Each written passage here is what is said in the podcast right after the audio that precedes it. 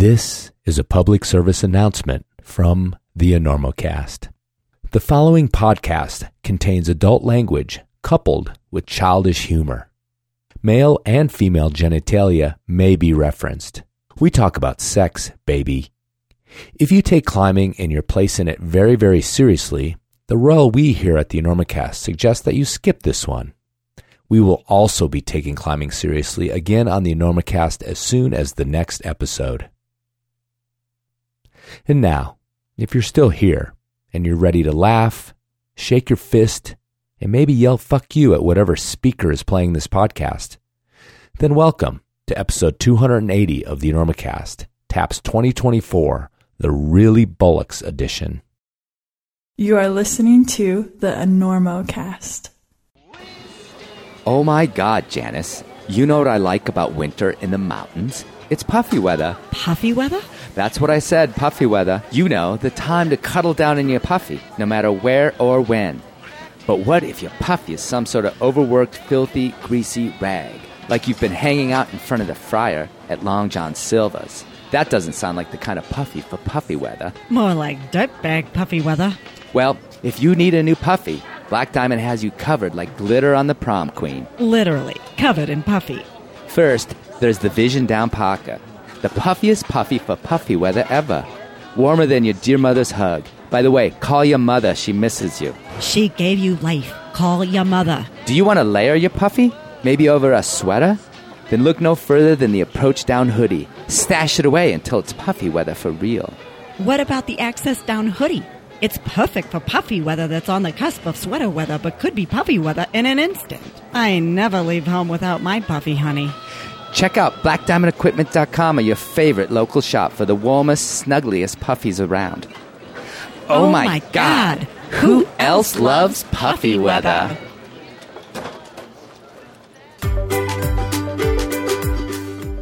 Hey folks, you know that favorite local shop that I go on about at the end of my ads? Well, I say that because brick and mortar climbing shops have long been the L5 vertebra and the backbone of climbing culture. And now, Sportiva North America has decided to open an old fashioned but newfangled retail store in Boulder, Colorado. You've heard of Boulder, right? Quaint little town on the front range of the Rockies. By the way, how do you know when a climber is from Boulder? Oh, they'll tell you. Shout out to Rose for that one. Anyway, the new Sportiva store will feature their most popular gear, opportunities to get your grubby hands on discounted equipment, and maybe most importantly, a chance to try on those shoes before you commit.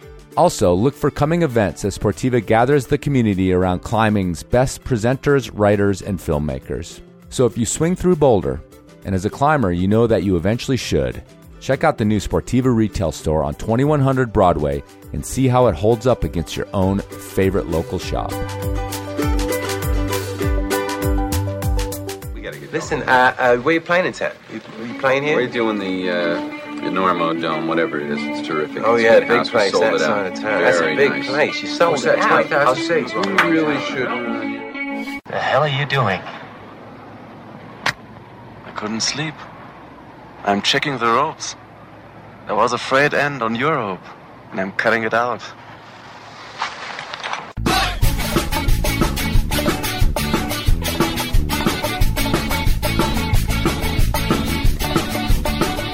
Weather, bad weather. Now or later, anytime.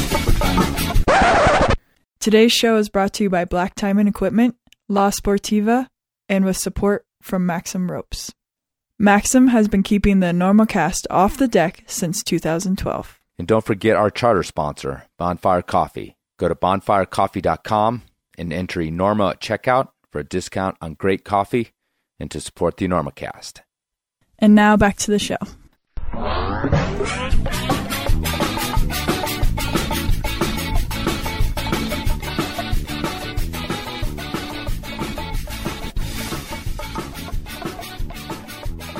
Ah, Okay. you guys ready? Yeah. All right. Um, welcome to the Enormocast. This is your host, Chris Kalous. And on today's episode, we are recording 2024 TAPS edition of the Enormocast. whoop whoop. And my guests are return TAPS aficionados Mary Harlan, Hello. Andy Salo, Hello. and Andrew Bisharat, my compadre over at the Runout. Hi, Chris. And we've often joked, I think last year we joked that the Runout is actually sort of like taps every time we put a, an episode out. So It's basically like year-round Christmas. exactly. So, um, anyway, th- welcome to the show. Thanks for coming, you guys. For those of you just tuning in, and I heard from some of you on Instagram of like, what are you talking about? Taps. We're talking about the song, and I'd like to play the song now. Are you ready? It's a solemn song, It is a solemn song. and it's not out of disrespect to the soldiers at Well, all. I want to talk about that in a second okay. because I've I've looked into some history, and I want to talk to those guys.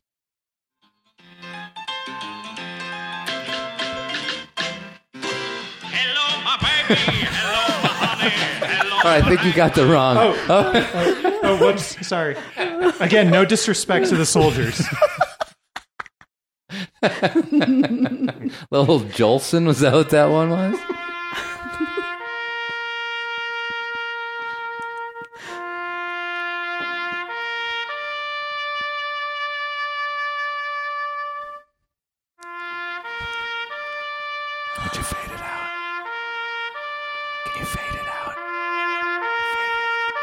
He's saying faded out. Okay, there it goes. Nice. So, yes, the song played at the burial and the internment of soldiers.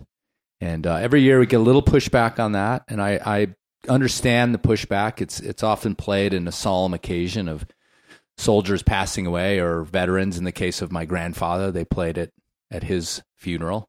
This like ancient little dude blew his heart out almost doing doing uh, taps at my grandpa's funeral. But I also want to point out, and, and again, this is not sort of deflection, but I looked into the history of the song because I, I did get a couple comments along that line, and I was like, well, what else? I mean, it, it seems like it's used to represent the military all the time, and and oftentimes in parody. You know, I've seen like Bugs Bunny play it as like his ship went down and those kind of things. So I looked at it, and actually, it was originally and continues to be used for lights out at any military base because they play it every night at any any base, any American military base around the world. It gets played at lights out, which was its original purpose. Um, not long after, it was also played at um, at a funeral in the Civil War. Um, that's where it was originated. So it has both those purposes. And so I would like to kind of maybe in the in the future we'll couch this thing into putting these ideas to bed, lights out mm. for these particular mm. ideas versus killing them.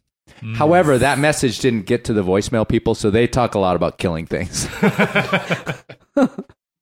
anyway, that's my statement on taps. If you're offended, you know, r- write me an email. We can talk about uh, your particular engagement with taps, and I'll take it very seriously. I, I will take it very seriously. What's your email? Chris at enormocast.com. It's everywhere. Yeah. Peop I actually, I used to have my, up until just like literally a few months ago, I had my phone number on the, uh, on the website. And then someone actually really talked me out of having it on there. But I, I was like, yeah, but our fucking phone numbers used to be in phone books, you guys. Do you remember that? Yeah. Speaking of something that was tapped, Yeah. like every, and like anybody younger than, I guess me and, I mean, did you have phone books? How Oh old yeah, oh yeah. Yeah, you Didn't search we by s- last I still get phone books in the Oh, mail. Yeah. really? They're small. Yeah, they're not big small, but, anymore. yeah. They used to be Yeah. everyone. Like you had to go through some rigmarole, I think, to get your name not put in there. Yeah. Yeah. So I mean, and it's not like, oh my god, your phone number, don't give it to anybody. I'm like, fucking everybody had everyone's phone number. but the world is a much more dangerous and like scammy place, I think now. Mm-hmm. So Yeah. it's probably good. Anyway, and also the theme of this show, this year's show, is that we have a bunch of voicemails from people. I set up an 800 number and uh, got quite a few calls. Actually, I was pleased. I had to beg for women to call, but then they came through in the end. I think they were scared that it was my sex line. That's why I had several friends that said they're not. I tried to get people to call, and they're like, "Dude, I'm not calling this number. Like, fuck off." I promise, it's just taps. No. Is phone sex with the internet? Is phone sex still a thing? Yeah, I think there's like Oh, that ASMR kind of thing. You know, people are into that. What is it?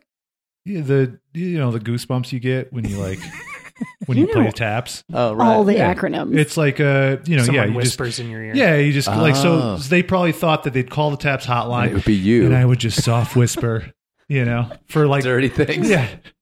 And then their phone bill, like they'd get a, like a nine hundred dollar phone bill or something. I mean, they Like, could have thought. do, we should do Taps ASMR edition for paying subscribers. I was going to say they could have thought I Yeah. was going to whisper softly in their Well, ear. I mean, you know, I To be know. honest with you, I talked about tapsing the taps episodes last Yeah. year, and uh, some people agreed with me. But then, as usual, it was like w- one. It was like this. I think it was the third biggest downloads for me last year. I mean, it came right up and tickled tickled uh, uh, Sharma, you know, from Well, behind. who was number one then? Um, I think Sharma was, and then uh, and then Steve House. Oh, Yeah, so nice. the big names come through, but um, but yeah, so I mean, it's it's still gangbusters. So until you guys stop fucking listening, I'm gonna keep doing it.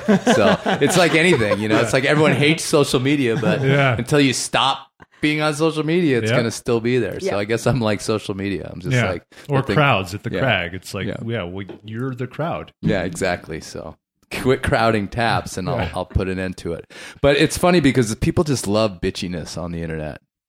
Am I oh. allowed to say is bitchy out? It's fine. Okay, thanks. That's what you're here for. Yeah. our, our resident you're- ethics correspondent. Hello. I'm As the token female in the room whose opinion is only meant to validate us to make us feel better about our misogynistic statements. Thank you for being here, Mary. no problem. I will validate all of your secret worries. Rubber stamp all of our fucking- What? There's like What? a 30 second Mary delay on the there. recording. she didn't care. I, I also probably smell the worst in the room, so it's mm-hmm. okay. Yeah. That's true. You've often talked of smells, Mary. Oh, Dan Gambino. Yeah, Dan Gambino. Save it. smell. Save it for the ASMR edition. Mm-hmm. So jeans are canceled. You like BO? Come talk to me. the smellophone. Smellathon. we'll, we'll, we'll invent the smellophone just for your for your sex channel. Has anyone ever invented the smellophone? Sounds really like a good idea. It'll harken back to payphones. Remember payphones? Those were always smellophones.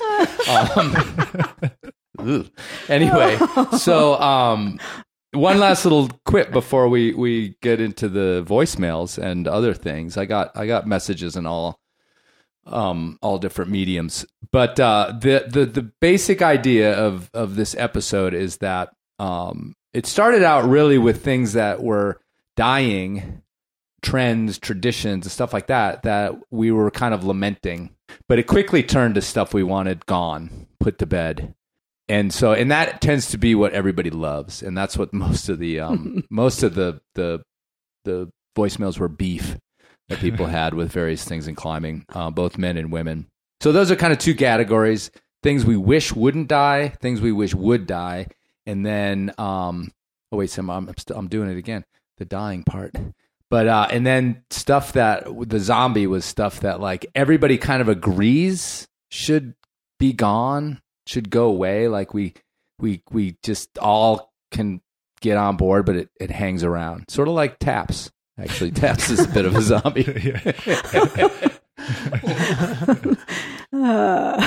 So anyway, those are the categories. My favorite is the original, the laments.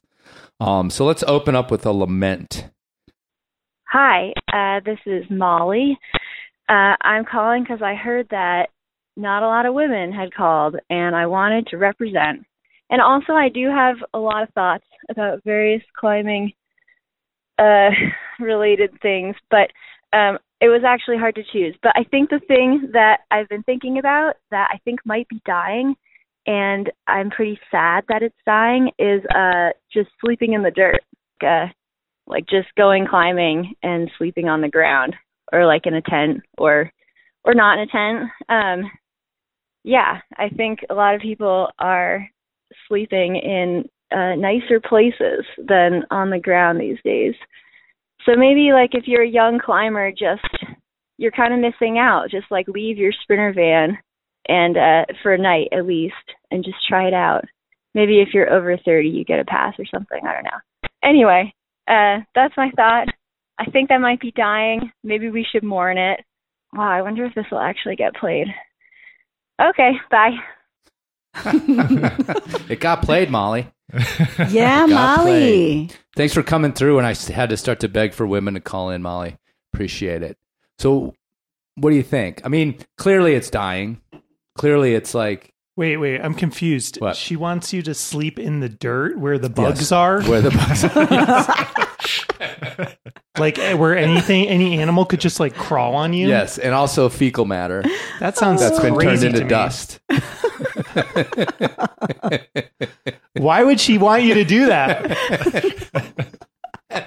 Sleeping under the stars, dog. Oh. Under the stars where it's cold Right. and Exactly. wind could make your face hurt? Yes. And the moon could burn you? Yeah, and the stars could keep you up with their bright twinkliness. Fuck those stars. I, don't- I think Molly's um, got a terrible idea there. I, I'm happy to see it go away. Really?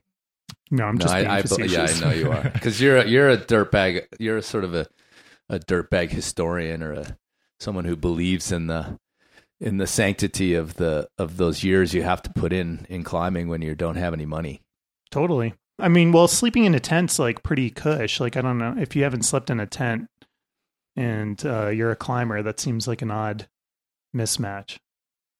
Yeah, I mean, I wonder if there are any climbers who are like call themselves climbers but have literally never slept in a tent. Outdoor climbers. Yeah, Yeah, Like, outdoor, are there outdoor climbers who've literally never slept in a tent? I would imagine there's a lot.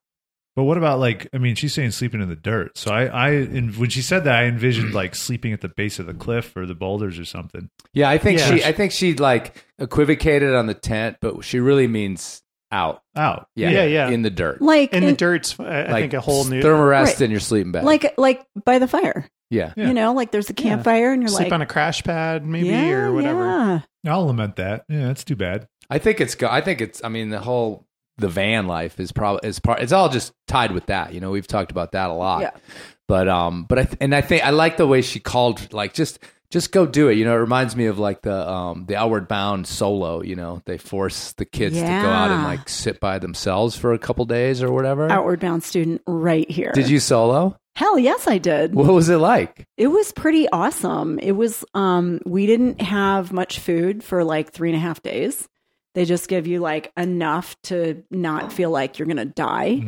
And you have water, you have access to water and you have water with you. And um that was the first time I soloed. And then I did a college program where I went on a solo, which was a little bit more adventurous because I kind of snuck out of my solo site and I was like a rav like a ravaged animal.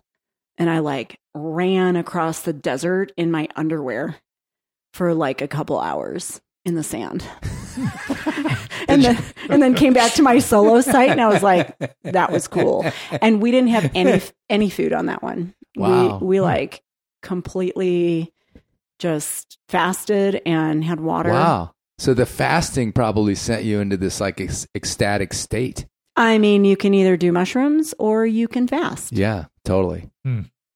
I also think that sleeping in the dirt's no longer really practical for the way that climbing looks. You know, I mean, if everybody that was hanging out in the buttermilks just like dragged their sleeping bags up to the Grandpa Peabody to chill, you know, like the scene would just.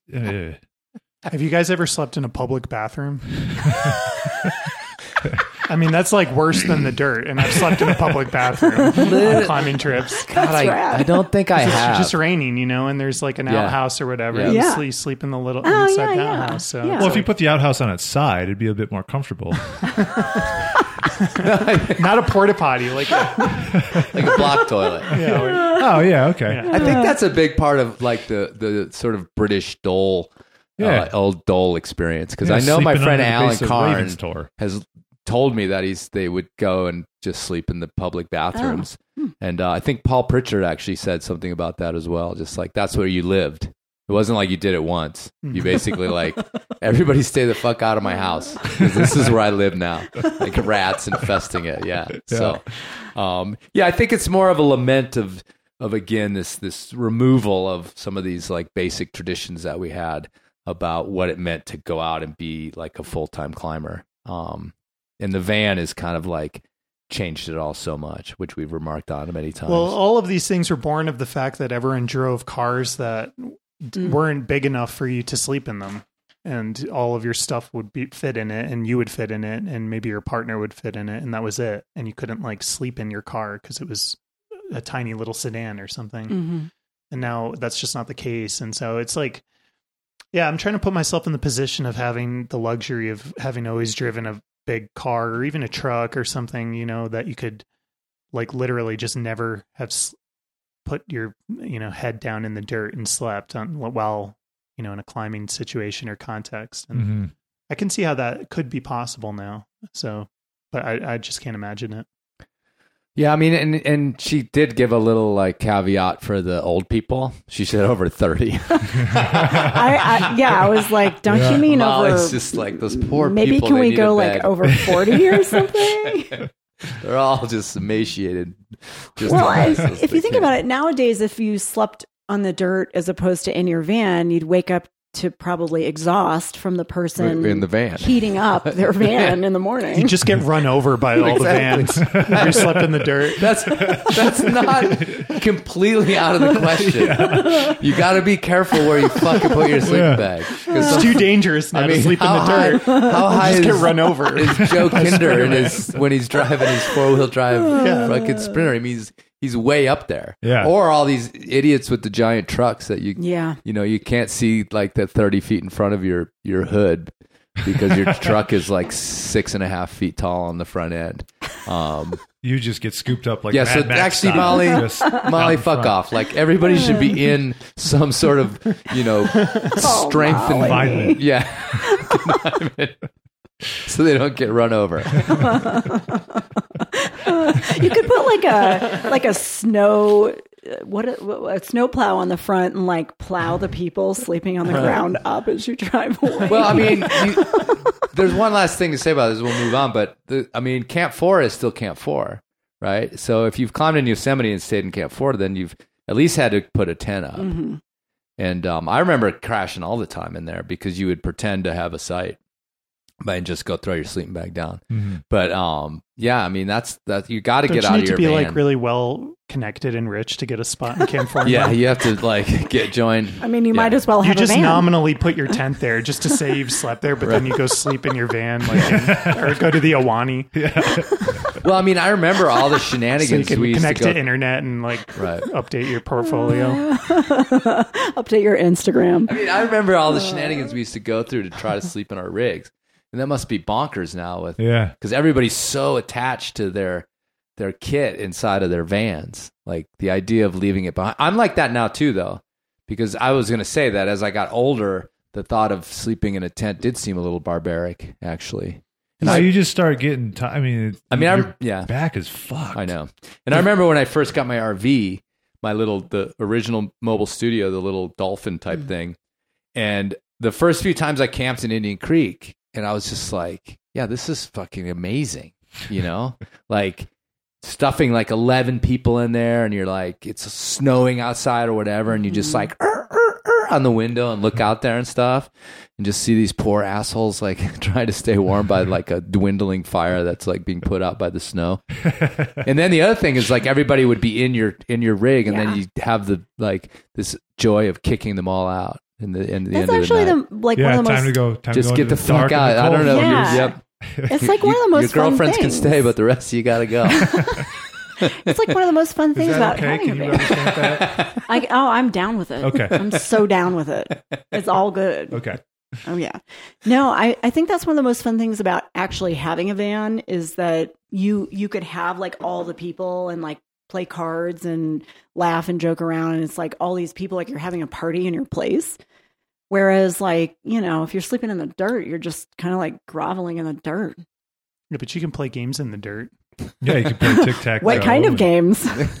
These vans are like big metal.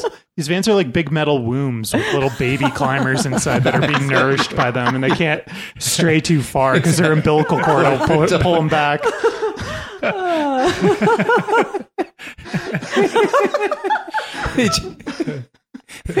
Would that make like the sliding door of the birth canal? Yeah. Like every morning they They're these like little slimy babies. Ooh, goo Come goo gaga, climbing day. So I have to like Protein hip check shakes. my yeah protein shakes, shakes. no beer. I've got my Vitamix uh, running off my battery here. All right, next. That's pretty funny. This one dovetails with the one that Andrew brought up. Brought up. So Hey guys, uh, Jesse here. Not so much of a beef, uh, more of uh, pouring one out for something we're losing, and and that is uh, independently run uh, climbing gyms as they struggle to keep up with the chains uh, that are popping up everywhere. And uh, those of us who who grew up in the 90s in that first wave of uh, climbing gyms know that the independently run climbing gyms, the local mom and pop businesses, uh, were the culture carriers of of the sport, and they were unique and quirky uh, and locally inspired. And I think it's hard, uh, harder for those things to occur when gyms are franchised and and chains. Uh, so uh, you know, nothing we can do to fight against it. Um, however, I'm curious to know what you guys think about what we can do to make sure that these larger uh, gyms continue to carry the culture of climbing uh, and don't lose that community spirit that we all have grown to love about climbing gyms and new hold uh, you know big budgets for new holds is awesome. That's great. Um, don't need all the yoga studios and and spin studios but um, there you know there's not there's not all bad things about new and larger climbing gyms uh, but we got to be careful about what can be lost. Thanks guys Um, that's an interesting topic. I think that's it's super. There's lots of like thing, directions you could go with that. I mean, obviously, as a proud anti-capitalist, not really, but my uh, my initial instinct is to you know kind of be like, "Boo! Big monopolies taking over climbing." Bleh. But I mean, here in our own town, you know, of Carbondale, we just lost our, our the one gym that we had because um you know very blah blah blah whatever money issues. And um the you know you would imagine that like a conglomerate like a what one of these big mega Mc gyms or would be able to have like the money making enterprise in some place and then be able to branch out into satellite spots and more smaller but kind of rich climbing areas like Carbondale where there's not a huge population but they could sustain you know the kind of or at least float you know the month to month when when people aren't paying the bills or whatever it is so i could see if if like basically i'd be a big fan of like mcgyms if the, if there was opportunities like that for small towns where there were they could bring in that their kind of um their gym model and you know have uh have their tentacles in in all parts of the country instead of just in like urban areas in the money markets. Well, it's the sort of thing that everybody like wrinkles their nose when outside money comes in to climbing. You know, it's like what we hate. It's like, oh, because I mean, no gym is going to want to put a risky business into Carbondale unless, like you said, they're very, you know, community motivated. And like these big gyms have to answer to their shareholders and their profit reports and all this sort of stuff. So Mhm. they would never do that. So I'm against it, the Right. McGyms. But it seems like a trend that's not going anywhere. You know, like they they just keep multiplying and and snatching up gyms and crowding out local gyms. So as far his question was sort of you know what do we do about that or how do we kind of push these big gyms to be more community involved and I don't really know. I mean, I think that it's like if you can't beat them, join them. So, you know, I mean, as long as the employee, you know, people are putting pressure on the employees to do cool classes or to do, you know, local outreach programs or, you know, trail days or whatever, it's about the best you're going to get, I think. What about civil disobedience? Like always, like always wearing your shoes into the bathroom. like. Uh, or just as like- opposed to never. Like, You're just before you like, even I'm check in, swipe your piss card. all over these Yeah, holes. yeah, That's yeah. what this McGym doesn't know is I'm getting urine on all the holes right now. Are there any like efforts to unionize like Oh, among I just saw some have- article they pop up certainly have. recently. Yeah, about yeah. that. The workers have definitely union tried. To, it tried to unionize and unionize.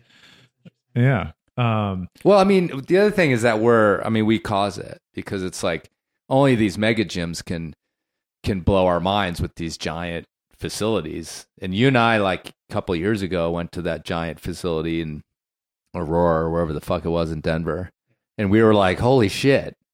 Like this is the sickest crag in Colorado. Like here we are, you know. And so it's like we get drawn in, but but nobody. They're in their own arms race that they that they've created and we've caused because um, I was just talking to some. Oh, it was actually Michael Logan via um, his dad Jamie, and she was t- saying that like gyms have about a 15 year lifespan. Now yeah. Before because they're they just not cool anymore. and they just can't hang because Aw. everything is is so old and run down and or not up to the latest technology and like yeah when well, you that's talk about that's the crushing thing. Like mom if you and were pop gyms yeah, if you were looking at opening a gym, that's one of the things you would look at is can I can I make can I get out of the black get out of the red into the black and make a profit before my gym's not cool anymore in twelve Right. years. right You know, so This yeah. is this is really interesting, actually. So the one thing I was thinking about is on one hand with the gyms, it's like sometimes I think about Starbucks where I'm like, Right. well, you can't blame a guy that had a good idea and it became enormous. So on one hand, like kudos to Starbucks starter guy. Um, because he had a good idea and it made it.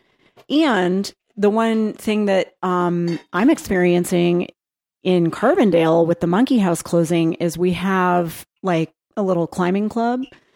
And the thing about the cli- and I'm probably going to get in trouble for mentioning this, Oh, but you here here's Oh, the thing. Here's the thing.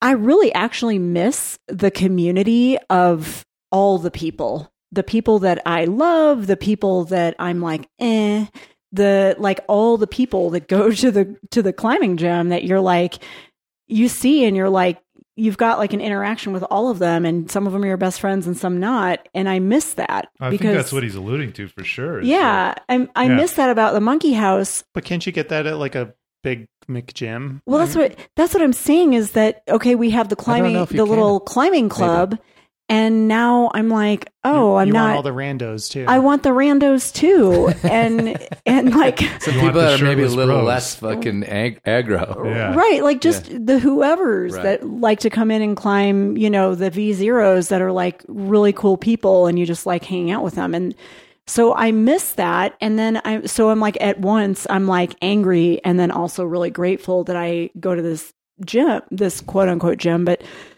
I wouldn't be opposed to movement or momentum or one of the M ones coming into our town and like sweeping up some space that's empty because we do have plenty of empty spaces right now in Carbondale and like creating something for the whole community as opposed to like now we all kind of climb like oh I go to my buddy's gym Yeah. or I built a gym in my house or whatever. totally no that whole feeling of us all scurrying to our We're our like rats. Respective layers, yeah. We've all I, I prefer to be a prairie dog if you don't Uh, mind. you're a rat. not? You're like the rest of us. just like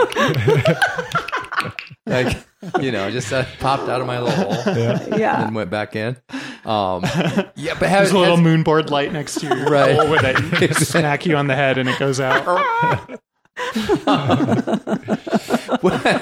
which have you guys ever been like a, a sort of regular attendee or member of one of these great big gyms because that's one of the things is we're I over mean, here I've in the worked in desert one. like talking about you have Yeah. okay Yeah. Grand Valley Climbing Gym. I belong there yeah well for a while. I mean, like the thing, yeah, this Delaney Miller wrote a piece in, for climbing.com about how gyms have lost their souls or Right. whatever. And I, Mm-hmm. I thought that article was unconvincing because I'm like, what, what are you even talking about? It's, I can kind of see where this question comes from and what people like Delaney are getting at because, yeah, you always are nostalgic for things in the past, even though in reality they're just shitty and worse, shittier and worse, you know? And um, I think that that's a little bit about what's going on here because he's like, who cares what it's called? Who cares if it's all owned by one dude? As long as it's like a sick gym that you can climb in and you know train in. I think that's all people want, and that's all they care about. Yeah. Like, I don't care that you know there isn't like some rando you know gym owner with like one leg and like missing teeth who like sits on the couch and sprays about like you know being on Cerro Torre in uh, 1965 and You're talking you know, about Fabrizio?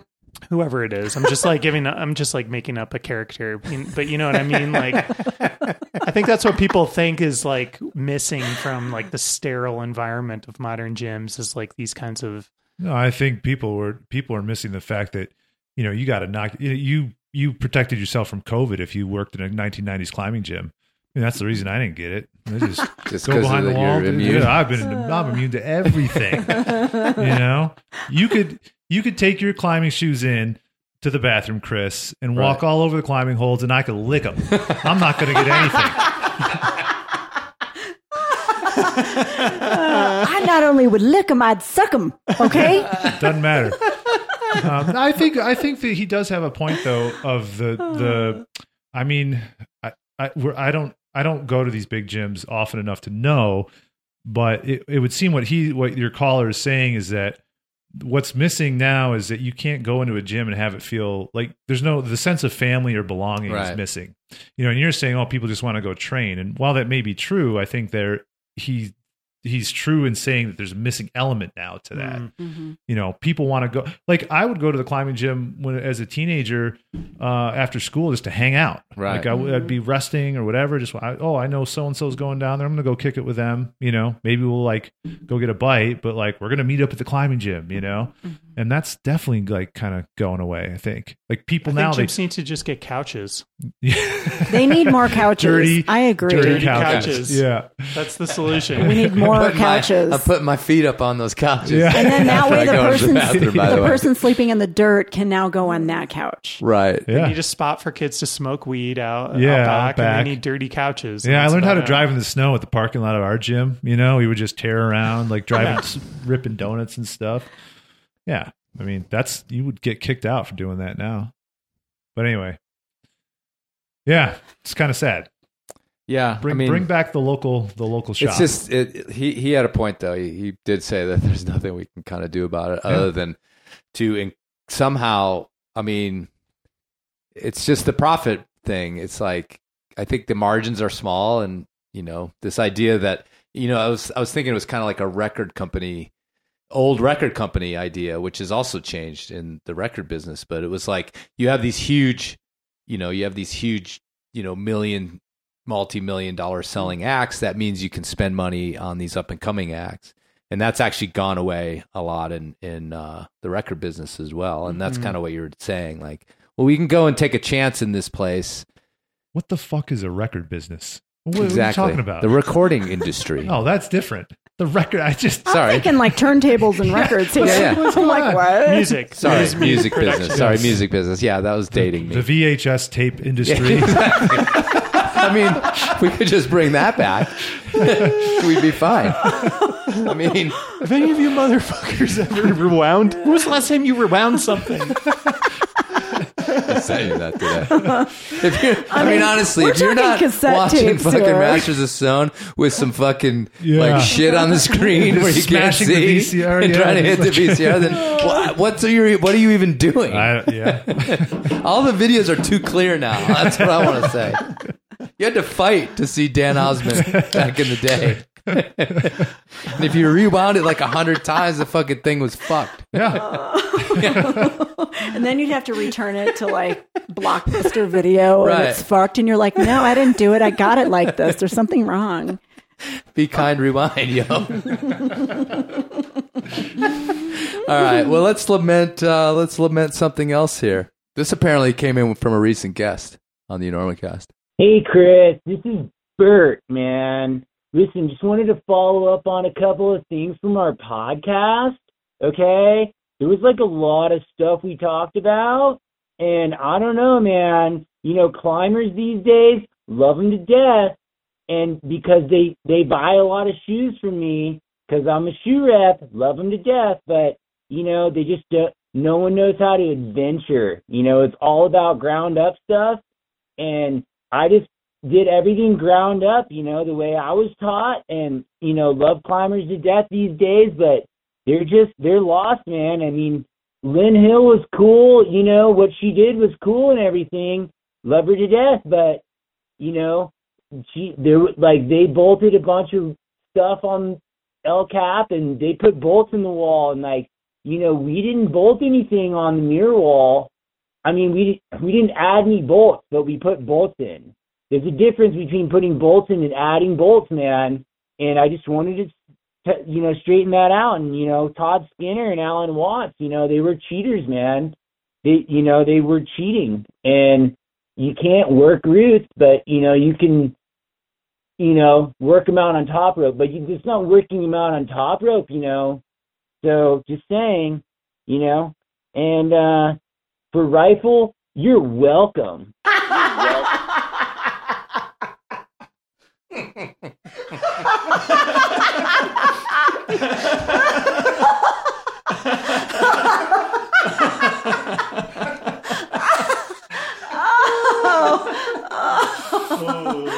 Oh. so apparently Bert Bert there had been drinking or something.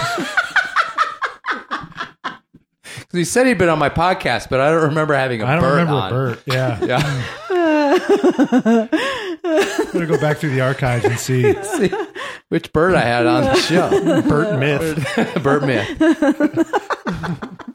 However, within there, within that, uh, I don't know where that guy came from, but within that particular voicemail was this idea that we could talk about about like the past being more rad, more adventurous, more like like everybody was sort of more sick Ooh. years ago. And this Here we is go. like, I mean, this plays on like uh you know, it's like what we're dealing with right now with fucking MAGA, you know, like, oh, the America used to be this or used to be that. So are we like dealing in mythology here or what's going on with this idea that Yes. they're Trad, cli- trad climbers are MAGA. Same. Yeah, same. Same, same. Yeah. Pretty much if you're a trad ki- climber, I you feel support like this Trump. comes up every fucking time.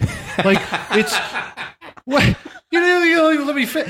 Dude, not- I'm this just is like laughing. I'm this is we've talked about this. I don't know if it was you know on a taps, but like the people that like the you know the five nine crack climbers like oh he might you know win a World Cup in like on site fourteen A sport, but like put him on a five ten crack and see how he does. that whole idea. I don't know if that's the same. Well, It kind of is though, right? I mean, you got Bert Smith being like. but- myth, Bert Myth. Bert Myth saying how you know like yeah like put put any of these I don't know I, I'd love to see these young kids you know give them the equipment that that the old timers have that are beating this drum about how awesome they were. Give them the tools give them the equipment and see what they could do.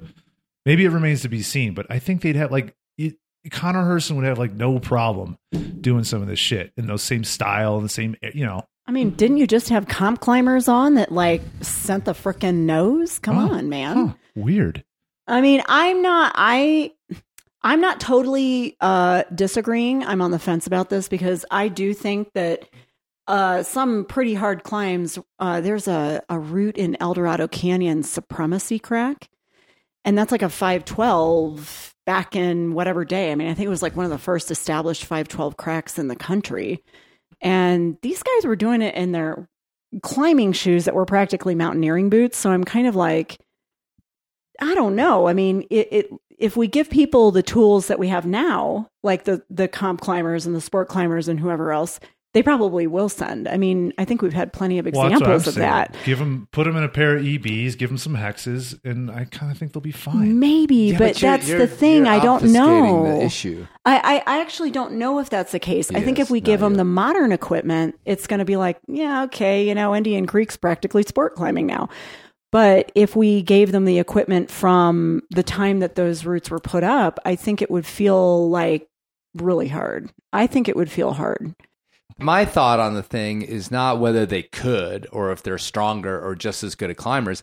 I just think the world has changed too much.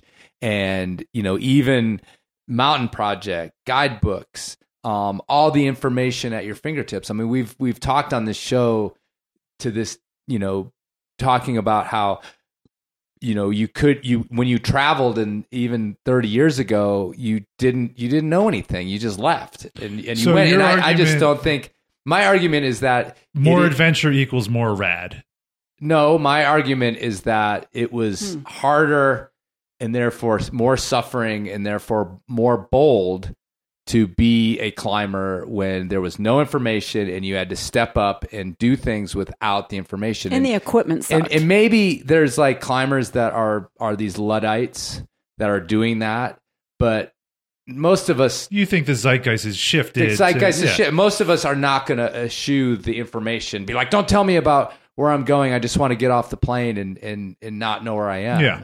And you- you know, we talk like Hayden Kennedy, our friend Hayden, like he f- actively did fight against that. Like he used to send postcards way into the internet age.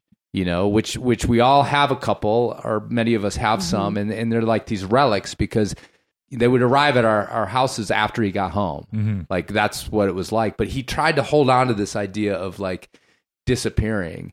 And the fact that like you can no longer disappear isn't isn't a hit on people who who you know don't shut off their phone. But it's more like the opportunity is there and so people are going to use it. And I just think that like just the fact that you couldn't do that means that those guys and girls were like more rad. I mean, if you were doing the fifth, mm. sixth, seventh ascent of the nose, did you have beta like that was useful? I mean, now you could. Are you are you just gonna like? Are you literally gonna be a person who's like, I'm going to climb the nose and I'm going into this like information cave for the next six months. I'm not going to look up any information. That would be sort of the equivalent. So I just think like it's not that people are less rad. It's just they don't have the, the opportunities to sort of like go into the unknown just don't exist anymore unless you unless you actively like turn off your phone and turn off the internet and like make this point of it. I I mean, don't- Gary Neptune does used to do that, right? He used to climb on all this old shit. Oh, yeah, Gary Neptune still yeah. do. Like there's Yeah. dudes who climb in Swami belts still and shit like that. Right. But I But don't. that, that's I guess I mean, so I'm sort of like I don't know where to go at the argument, but Well, it sounds like you're equating the ability to get lost, like you know, because the fifth or sixth or seventh ascent of the nose. You know, what about freeing it in a day? Like, where does how does that factor in? Like, sure, I there's more that- information, but is would you argue that the fifth ascent of the nose is more rad than the free ascent of the nose? I mean, how no, but I would argue the that the nose fifth free ascent in? of the nose isn't as rad as the first free ascent of the nose. Duh. Right. But There's yeah, no but more like, noses. Yeah, we're out I mean, it's noses. partially like a, a supply and demand problem. you Yeah. know? Yeah. Like, But you know, so every once in a while it pops up, like Mhm. you know, Yeah. Sonnie Trotter and going up and you know doing those things like the Pineapple Express and stuff. And, and Okay, what about or what but about like Bronwyn Hodges and Yeah. her expeditions? those I mean, are yeah, those are throwbacks. to me, that's like Yeah. she's still doing that. Like she and her comrades, whoever they may be at that time, like they're they're still going out and doing that. There's a big ass butt. Well, and the big ass the big ass but is that they have internet, they have Right. all this access to information, Yeah. and they have modern climate. and they should equipment. not use it. Yeah, but the- when 'cause there's that's when there's no possibility when you're Charlie Porter on a fucking sailboat, or you're you're Charlie Porter going into the Baffin, like you're going in completely fucking blind and with no safety net. Yeah. And and again, like I think it's stupid if you go to Baffin in 2024 without a satellite phone and a safety net. You're a fucking idiot. And that's the problem is you because you have the choice. I don't know. So I, I just well, I so the thing that's the- my the- thing. My irksome thing Right. is that the idea that the way that it was done in the past mm-hmm. was better, infinitely better. Right. in every regard. Because I don't buy that. Like you think Bert believes that? Mm, yeah, I mean, like you know, there's cer- there's certain Burt meth. things th- things were done a certain meth. way that were contrived. Right. There's no question. Yeah. You know that were less efficient for sure. But like it- you know, I, I can't sit here and listen to somebody. Oh, it was better back then. Why? Well, it just was. That's Well- not. Go ahead. All right. One last thing, because Andrews hasn't piped in here, is like I I don't think that Bert with a B. with a B, Bert was saying that ground up was better because he even you know Bert. I mean, I don't know too much about Bert's climbing career, but I believe he he threw that out the window. I think it was it's more, and with with guys like him and myself who who looks back at the history, is just again this this like openness. Like I, you know, I'm trying to get Jim Erickson on the podcast. He, I just need to get down there and talk to Jim, right? And I just always think about like what a, what was it like to walk into Eldorado Canyon Mm. and look around and realize that there was like six routes, and all of a sudden you're just like, whoa.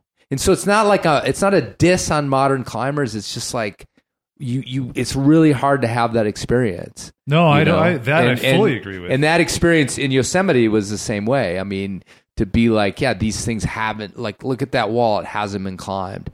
And and to lament a little bit that like I mean the boldness thing too, I think it's lost in America. I think the ratio's down. Right. I think Okay. there's plenty of bold climbers, but I think the the ratio of bold climbers Mm. to you know average climbers is like watered down than what it used yeah. to be. Because I will fully admit that and grant you that risk used to be such an intrinsic part of climbing, Right. no question, Right. and that is gone for the majority of climbers for sure. I mean, that's why we like. That's why we revere this whole gritstone thing that still seems to like it's a hold it. yeah, it's a whole- because it's a and you know why they hold it is because there's this fucking rule against putting bolts in, and that's the thing that that Kurt.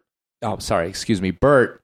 Um, is that like you you wanted to put a bolt in, Right. But you knew there was like you knew that it was it was sort of against the rules, and you would get hell, and so you just you there was this help, this like push to keep you going, and now it becomes just a total personal choice because nobody, in fact.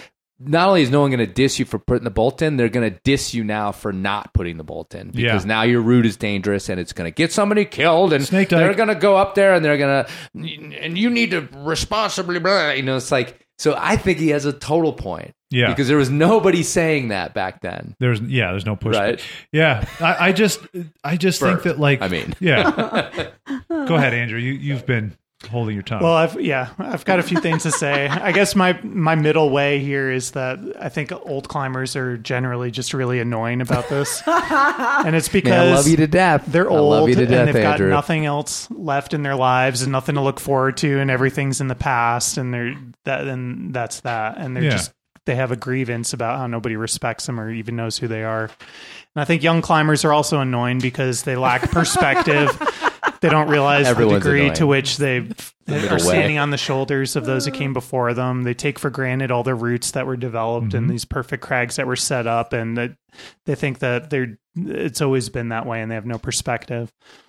Um, I think also that I, I find it interesting to compare the past to the present and then kind of lament the present in that context. But there's also another uh, way to look at it, which is to compare the present to the future. And you can do that and say, you know, yeah, t- by today's standards, like everything has been done and nothing is left. But by 50 years from now, people will, might look back to this very moment and say, oh my God, there was so much left to do. Mhm. And the climbing was like, had X, Y, and Z, you know, all the things that we like about it now. And so, I mean, basically, the the number of unclimbed new routes is as great as it will ever be in our lifetime today, and that's not going to be true tomorrow, Mhm. and it'll be less true a year from now.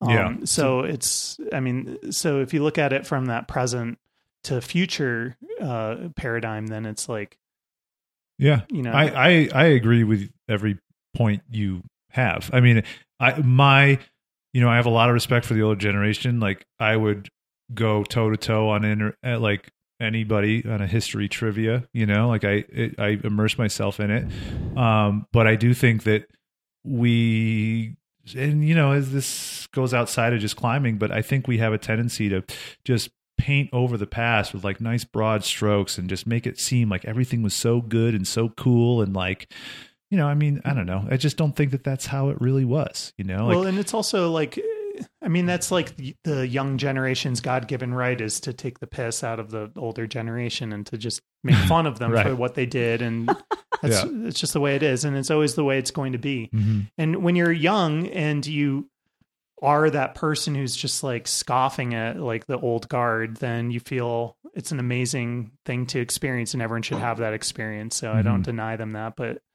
you should also realize that one day you're going to be old too and you're going to all of the you know your heroes and the things that are important to you aren't going to be respected or talked about or valued anymore.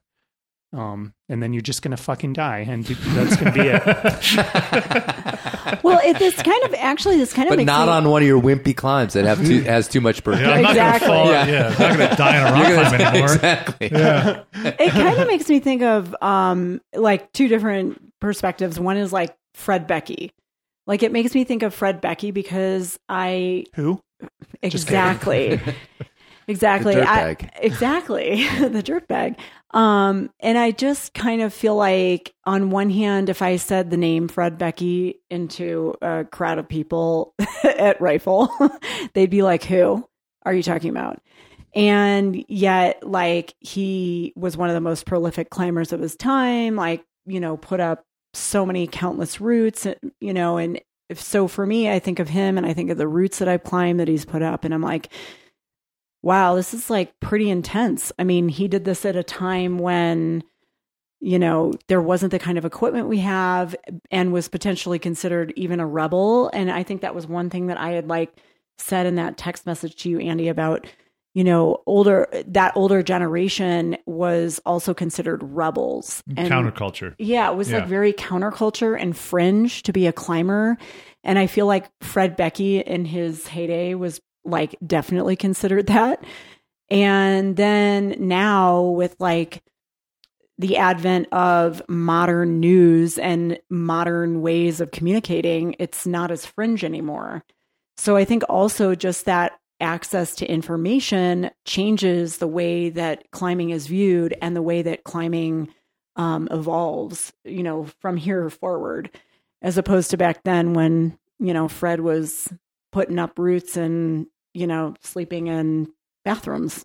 Yeah, I mean to piggyback off what you said, like today is as fringe as climbing will ever be Yeah. again.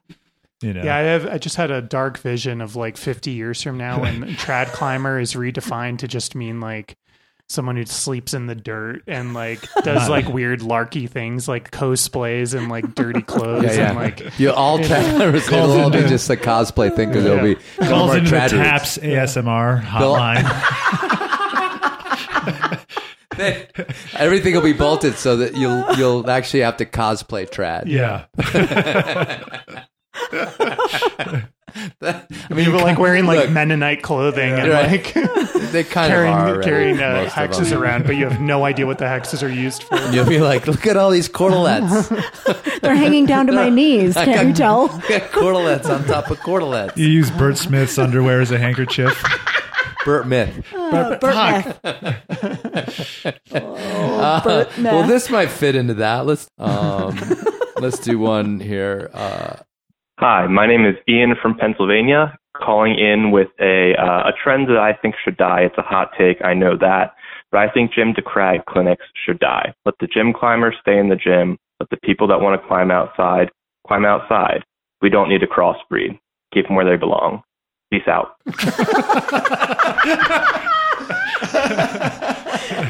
No crossbreeding here. eugenics, a little bit of eugenics in there. don't be don't be like poisoning the blood of, of outdoor Keep climbers. pure. Your, Thanks, David Duke. Exactly, Steven, what's looking Trumpy's guy? Steven. yeah, Steve Bannon. No, no, the uh. the bald guy that looks like Voldemort. Oh yeah. Oh, Fuck yeah. that guy. Steven something or other. God. Miller? Steven Steve Miller? Miller, yeah. Anyway, what do you guys think of this whole Gym to Crag thing? It does feel forced. I mean, a little bit, right? Like, you know, I, there, there, it's true. There's plenty of people that go outside and they're like, "This isn't for me." I, you know, I, Mhm. I, I'm, I live in the city. I go to the gym. That's it. So why are we getting dragged outside where it's buggy and there's bugs in my sleeping bag? Well, first of all, gyms have like completely not proven themselves to be responsible enough to teach people how to fucking climb. Let's start there. They're calling backstepping rope behind your leg. yeah. Oh my god. right. They don't know what they're talking about, and they See, shouldn't be teaching people. Whatever. Yeah. They shouldn't be teaching people because they don't know what they're doing. Yeah. I, I agree. I, it's interesting. It's interesting because I think at some point in the early days of gyms, they did know what they were doing and they were teaching correctly. Like I'm, I'm talking like in the 90s. And then, like, fast forward to now, and it almost seems like the people teaching Gym to Crag have also never climbed outside. No, they took the Gym to Crag at the other gym. And then, now they're teaching Gym to Crag and they're teaching people incorrect things. So What I do don't you even know. learn at Gym to Crag? Um, I don't, we should probably take it. Should we just do it? Let's just sign up for a Jim Let's just sign up Let's for do like a it. tap. Should- Taps does Gym to Crag. We'll live stream it. Yeah. I think. I mean, the original purpose. Three out of four of us fail our belay test. I think all four are Oh, failing. I have totally failed I my take- belay test. I have failed the blade test Yeah. at the gym. Yeah, I'm failing. Um, Blade test, I think, has been on a previous tap. Yeah. for sure. But that was the one. Uh, I think they was teach- back. you got an, an M scale score of zero. uh, I I think they teach leave no trace. Well, look, that's that's what I want to say is that like there was this original noble purpose Yeah. for Gym to Crag. Like I remember because you know the the podcast's been sponsored by Black Diamond. I was involved in like this early. I mean, it was shit. It was like a decade ago. Like this Gym to Crag thing, and the idea was is that gym climbers were going out to the cliffs and fucking up the cliffs because they were dumbasses and they thought they were in a gym. And I don't know. So they were basically going into the bathroom with their shoes on. No. Um, and it's like, and now, 10 years later, there's more gym climbers going out and fucking up the cracks. and that's the thing. It's like, so that was the idea. It's like, well, these people are, are, you know, urban, which was like a buzzword at the time and still is, maybe, maybe racist. I'm not sure.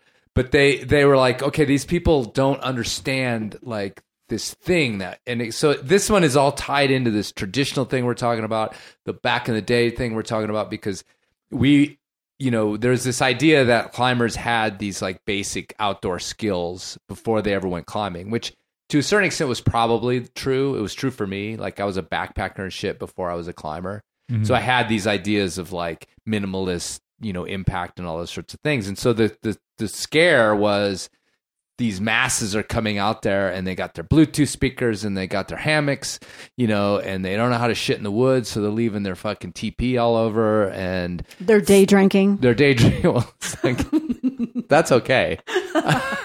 they're cigs, you know, they're flicking cigs into the bushes or whatever. Well, then and we that's have Europe. to like, we have to, uh, you know, make sure that these people know what is going on. But then it kind of turned into this thing of like this gateway thing of like, let's just get more people out here because we'll sell more cams and we'll sell more nuts and we'll sell more this and that if they're also climbing outside. See, so I think that's what it always was. it always, I, I agree. I, mean, agree. And that's what I was going to get to is it was always was that. Yeah. There's a little backstory with that whole thing. Um, Is there? Yeah. It, so that whole thing came out from a an LCO that I was involved in, and we had come up with this. I, yeah. A what? what is LCO? Oh, sorry. It's a local you local have climbing so many organization. acronyms. Oh. Yeah. You guys don't even That must know be an? East Coast thing. No. we, I. I Yeah. literally showed somebody the text you sent me the other day that said Oh. BITD, Yeah, and I, I was know. like, I don't know what it means. What does is it mean? TAPS itself is an acronym. Maybe we should. No, it's not. Yes, it is. No, it's not. It's all caps. So what? I just try to keep people confused. You know, Prince was all caps too, but it was just Yeah. the guy's name. So we need to next year. We need to bring in someone that's like under twenty five to. They'll be Yeah. like our token youngster to Yeah. fucking just sit here in awe of, of us and Yeah. our wisdom. But yeah, I do We'll be think like, on their what do you phones the whole time. What do you think, Tyler? That's a really I think good you guys idea. are great. no, I'd say lit. He'd you say guys it are was lit. lit. Yeah. This is lit, yo. You guys have Riz. Yeah. You guys are so woke and swole and all the things. He'll just be vaping in the corner though. anyway, you were saying about I your just think- LCOs. No, I just think I, I the the short knowledge. story is that I do think that it's a it's just a marketing stunt. But Mm-hmm. like, you know, to to drum up money for, you know, access organizations and for companies that sponsor it. Because I mean, you sell gym climbers shoes, harness, chalk bag, Yeah. Belay device. belay device, and that's it. and that it. shit in the gym, since you're not groveling up some fucking chimneys, you're your harness and shit's gonna last forever. Yeah. And you So- just get Well, it for and- free and at if a you lot of don't- gyms, or you rent Right. it for And if you don't go outside, why would you need a, a, a membership to the you know local or not you know access organization? LCO, yeah. if you will. Wait, what does that mean again?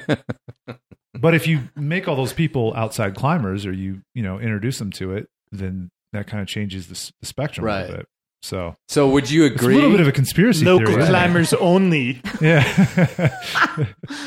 I hereby propose that we start a um, a crag to gym initiative where we go to crags and we convince people to, To go to the leave gym. and Yeah. go to the gym. This is Get great. the fuck out of our fucking crags and go to the gym. And whoever like kind of is the champion for that, they can open a gym in Carbondale, Colorado. Well, what would be like? What would you look for? Like someone who's like, like doesn't- covered in, like covered in. Um, I think somebody that has like their chalk bag with the, no chalk belt but clipped or they're to just their not harness and sending. carabiner. You're like, you just go up to me. It doesn't look fun. No, I you know where having is fun? fun. it's the gym. It's a gym. They have Wi-Fi. yeah.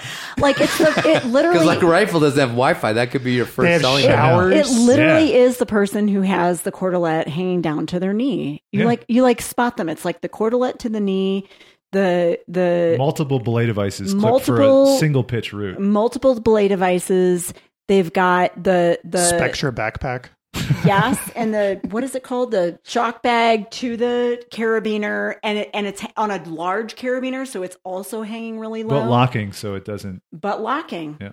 But locking. That is our person that's going to go crag to gym. Mm, mm-hmm. I don't know. They've they're psyched because they got all that stuff.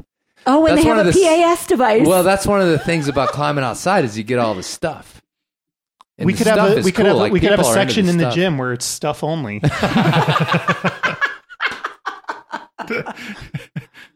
There's a whole section of the gym that's Just just stuff. Stuff. you yeah, can't, stuff. You can't even climb. You're not even allowed No, the- in. yeah, it's if you like don't a have your separate entrance that you have You can- stuff only. You can build an anchor at the top of your route and lower off of it.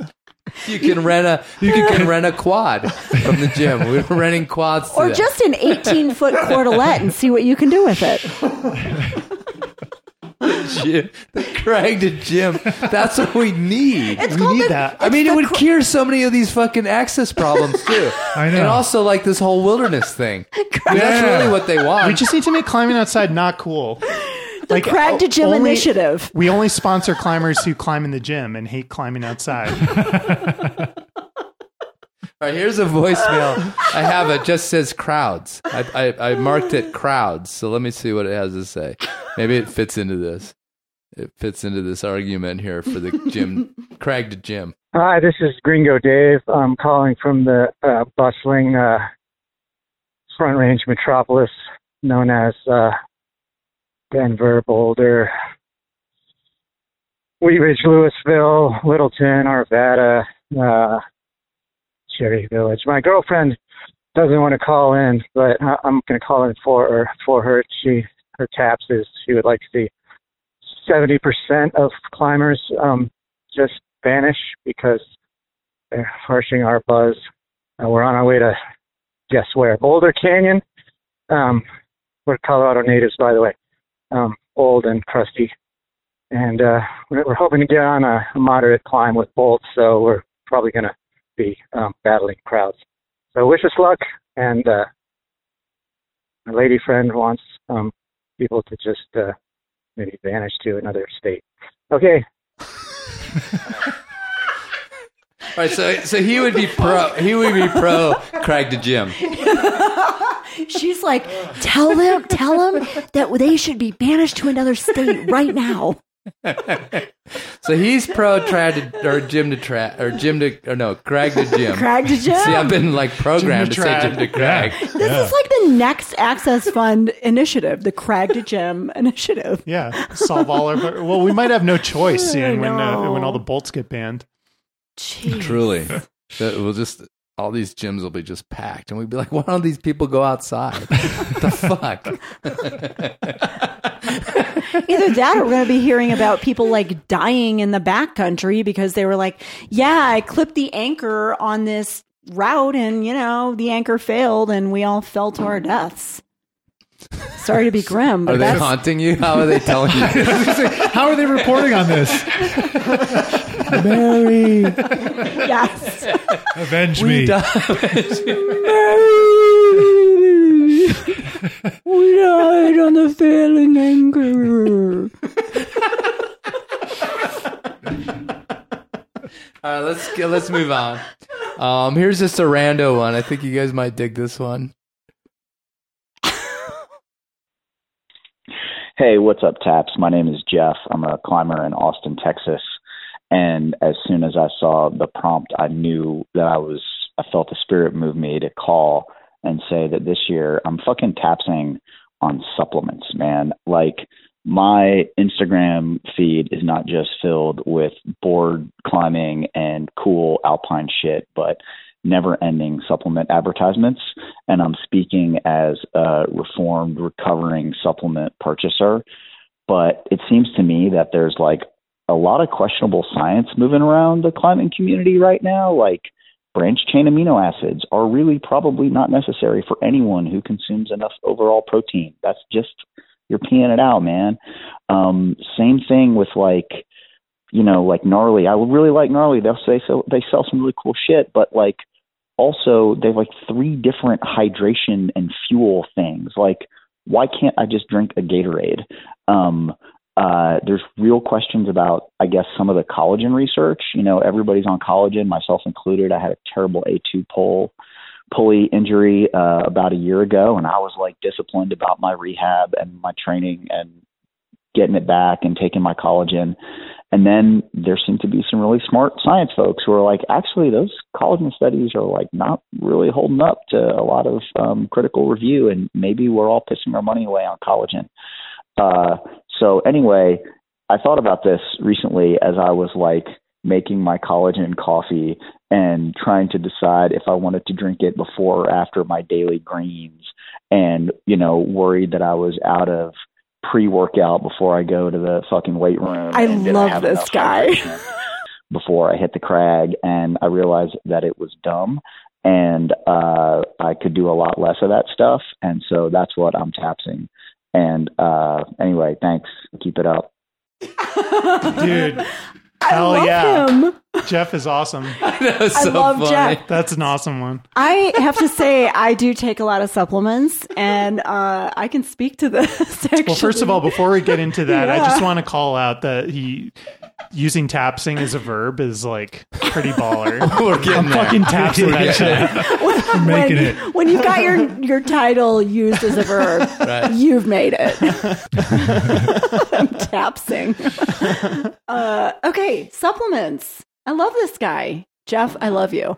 I did buy into all these like things about supplements, and what I have found that as a female climber who is hormonal as well, Why are you always reminding us about this? because I'm the only one in the room with tits, bro. Can't you just be a climber and not worry about those things? You're always shoving us, your hormones in our faces. just pushing them and pushing them. Stop. Um, well, part of this, though, has to do with when I get psycho. And because I have hormones and I'm a woman, I do get psycho. And so one of the things that I She started, said it, not us. I did. I said it, not them. Um, one of the things that I discovered is that for every pound of body weight, I'm supposed to be having a gram of protein. And that's really unfortunate because that's 120 grams of protein per day. And so, what that means for me is that that's like way more protein than I can actually eat in a day. So, I started using protein as a supplement, and I found that I had way more energy and felt way less psycho. So, there's number one. And then number two, I have other like health things. I have like severe eczema. And because of that, I also take other supplements and they do happen to help me with, I feel like they help me with climbing. Like I take turmeric. I do, um, you know, Gatorade doesn't work for me because it's like too chemically. So I use Ultima. It's too blue. It's too blue. like blue number five does not agree with me. I get eczema. So the thing that I'm finding is that some of these supplements are actually helping me not only in my general health, but also with climbing. I mean, I just feel maybe it's a placebo, but I certainly feel better when I take my supplements, particularly protein. Haven't you- thank haven't you, Jeff. fucked with collagen, Andrew? Yeah, I have. Um, I well, I started taking it not without any like, um, I just heard that you needed to take more collagen, so I was like, oh, I've never heard of that, so I, will give it a shot. Yeah, He was at 7-Eleven. This guy in line was like, yeah, Dude, like you need to literally, it was more it, it was like basically like that, can- and your um, aura is all fucked up. yeah. It was i just coincidentally had like an injured finger at the time like it was always hurting crimping and stuff and like literally after a week or maybe it was two weeks or something it completely went away and my finger felt fine That's bizarre. and i was like holy shit and i, I was like i thought maybe collagen had something to do with it but it was like just completely random like I, the the one that I that I remember was bromine. Do you remember that?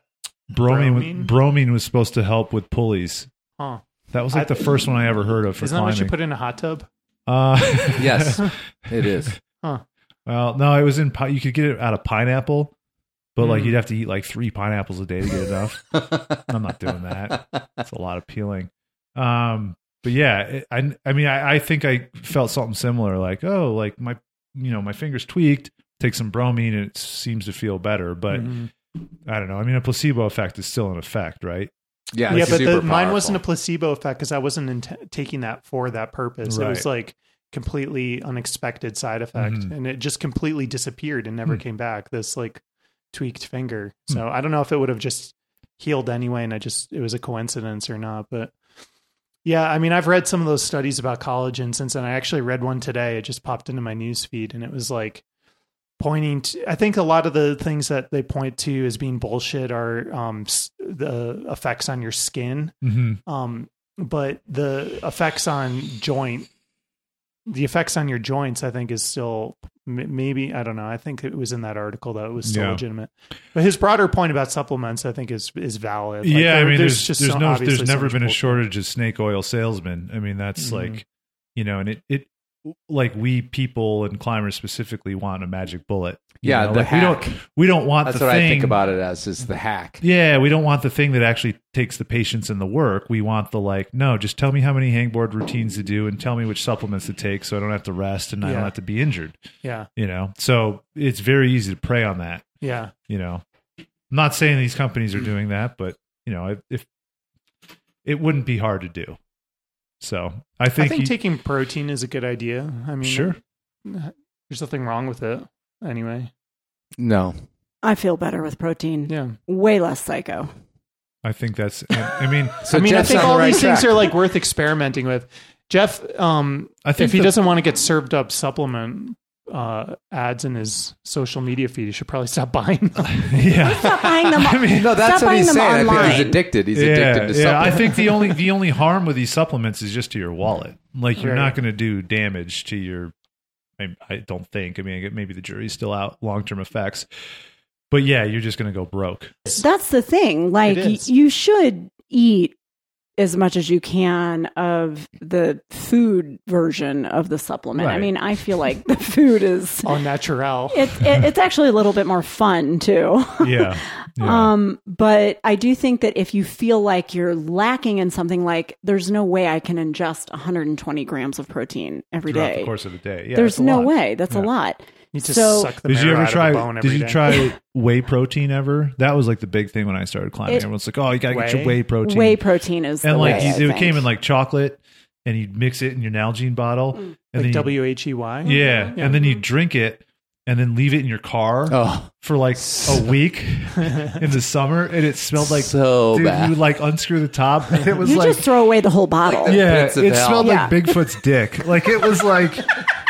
It was so bad, you know. You would gag, you would, and it, you and you would you would rinse it. gag on, on Bigfoot's dick. Is that what you said? You would rinse it out While you were would chugging smell- Bigfoot's dick, you Yeah, were gagging. No, it's terrible.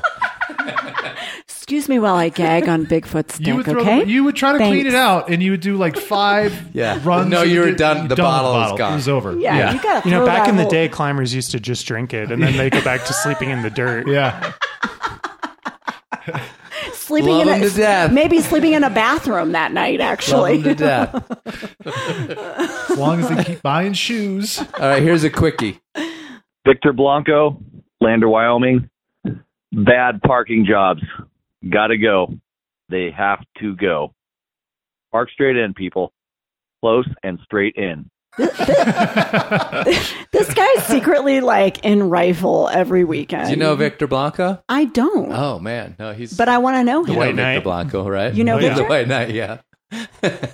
I mean, every time, and I mean, I used, I don't know, I, I go through phases where I go to rifle a lot and then I don't go very often, but every time I'm like baffled when pe- when there's space between cars. I'm like, why is there more than six inches between Did these we- cars?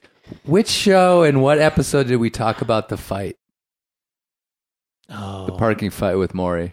I don't know. Oh, I love that story. Maury punched know a guy about story? parking. Yeah. It was awesome. But here's has this ever happened to you where you get where you get to some crag early and you know there's no lines. Mm-hmm. Yeah. So it's just a dirt and you park and then everybody parks around you and you come back and you're You look like the fucking douche. Yeah. Well, wait a Yeah. minute. If you're if you're like the first person there, why the fuck aren't you parking On on, the the, very very, edge? end? True.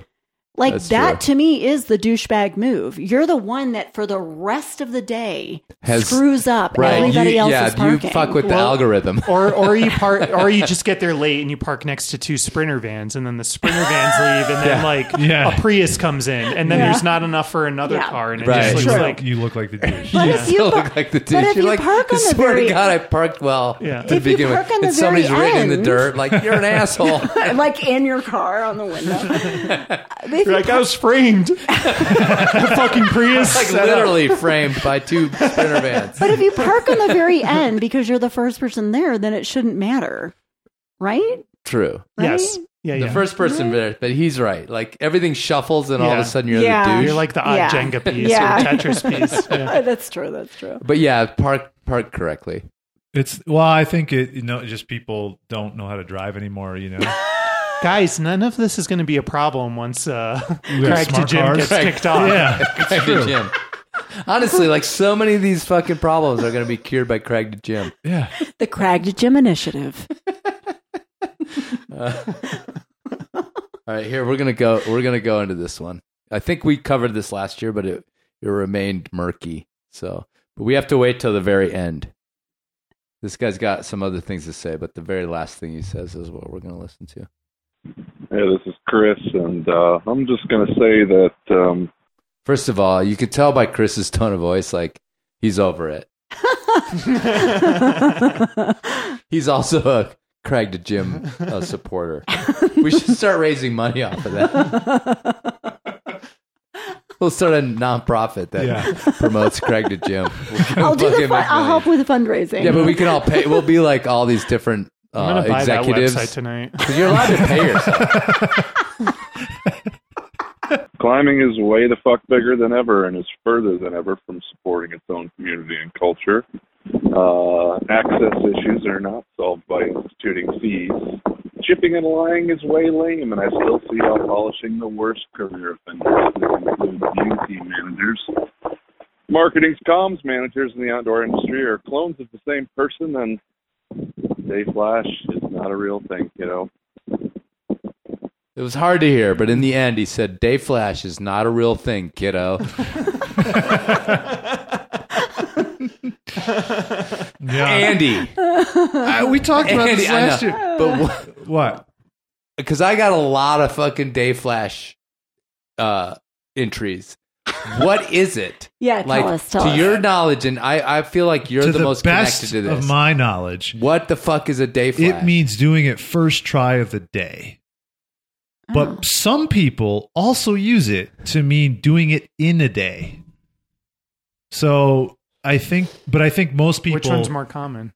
I the doing First it first try of the day is the most Yeah. common I, that I see people. So doing you've it. done. So let me get this straight. So you've attempted to climb the route a thousand times. Sure. But on Tuesday, the you know March Yep. twenty eighth at nine a.m., you put your shoes on for the first try of the day, and you do it. Day flash. That doesn't make That any is sense. the fucking stupidest thing I've ever. I actually heard. just like the way it sounds. Like I day flash. It'd be like I, s- saying that you day flash taking a shit. I day flashed my coffee today. Totally. It was really good. Like, It's, just like- it's a contrived term that was made up to like just Day flashed it. just bolster somebody's self importance. I want to know where it came from because it it's- Somebody started it. yeah, and it really only showed up like you know five or ten years ago at most, right? I don't know, So- but, but everybody that's under thirty uses it. It seems It's- like Its other meaning, possible meaning, yeah, which doing is- it in a day. is is That seems makes more sense. That's- it makes and that's a little also more, more sense. impressive. It's more impressive, but it's still fucking stupid. It's stupid. Yeah, It, oh, yeah, this is it has to stop. well, what would you call doing a route in a day? just what you Nothing. said. Just what you fucking said. You said I did it in a day. It doesn't matter. It doesn't matter. Yeah, it doesn't it- have to have its own term. It doesn't. Yeah. that's the thing. It's like Yeah, it your whole thing with language. term. It doesn't Right. need its own term. Right, right. You either fucking flashed it, you, You either- on-sighted it, or it took you multiple tries. You either over one day or two day because Or you had the rope behind your leg. Could you One or the other. Could you year flash a route? yeah, exactly. Decade Yeah. flashed it. Yeah. fucking lifetime flashed it. I think it's the fault of the people who decided that, that that on-site and flash had to be two separate terms, and from there we've devolved. You That's have a my- problem with that? I don't, Okay. Okay. but but it's a snowball because that's thing. my that's my all-time that's my all-time taps lament is the death of the on-site. of the onside Yeah. of the true. I don't onsite. think you could unless you're going ground up FA on something that's never Right. been done before. ground up, can't onsite ground up FA trad. Yeah, because if you if it has bolts, you know, yeah, it That's spoils a the climbing. Yeah. Um, day flash. Oh, you looked it up. Oh yeah. Okay. What- Actually, maybe you should call your source mom this? and see what she has to say. about it. I'm gonna call my mom. What's the Mom, source? what's a day flash? She's like, honey, it means Mountain that you, project. Mountain Project. Yeah. Okay. honey, I it means that you got up in the morning and you did it first try that day. yeah. I'm gonna call my mom. Um, day flash is first attempt of the day after having attempted it on another day. So or three say. other days or seven Yeah, other days. It's not- exactly.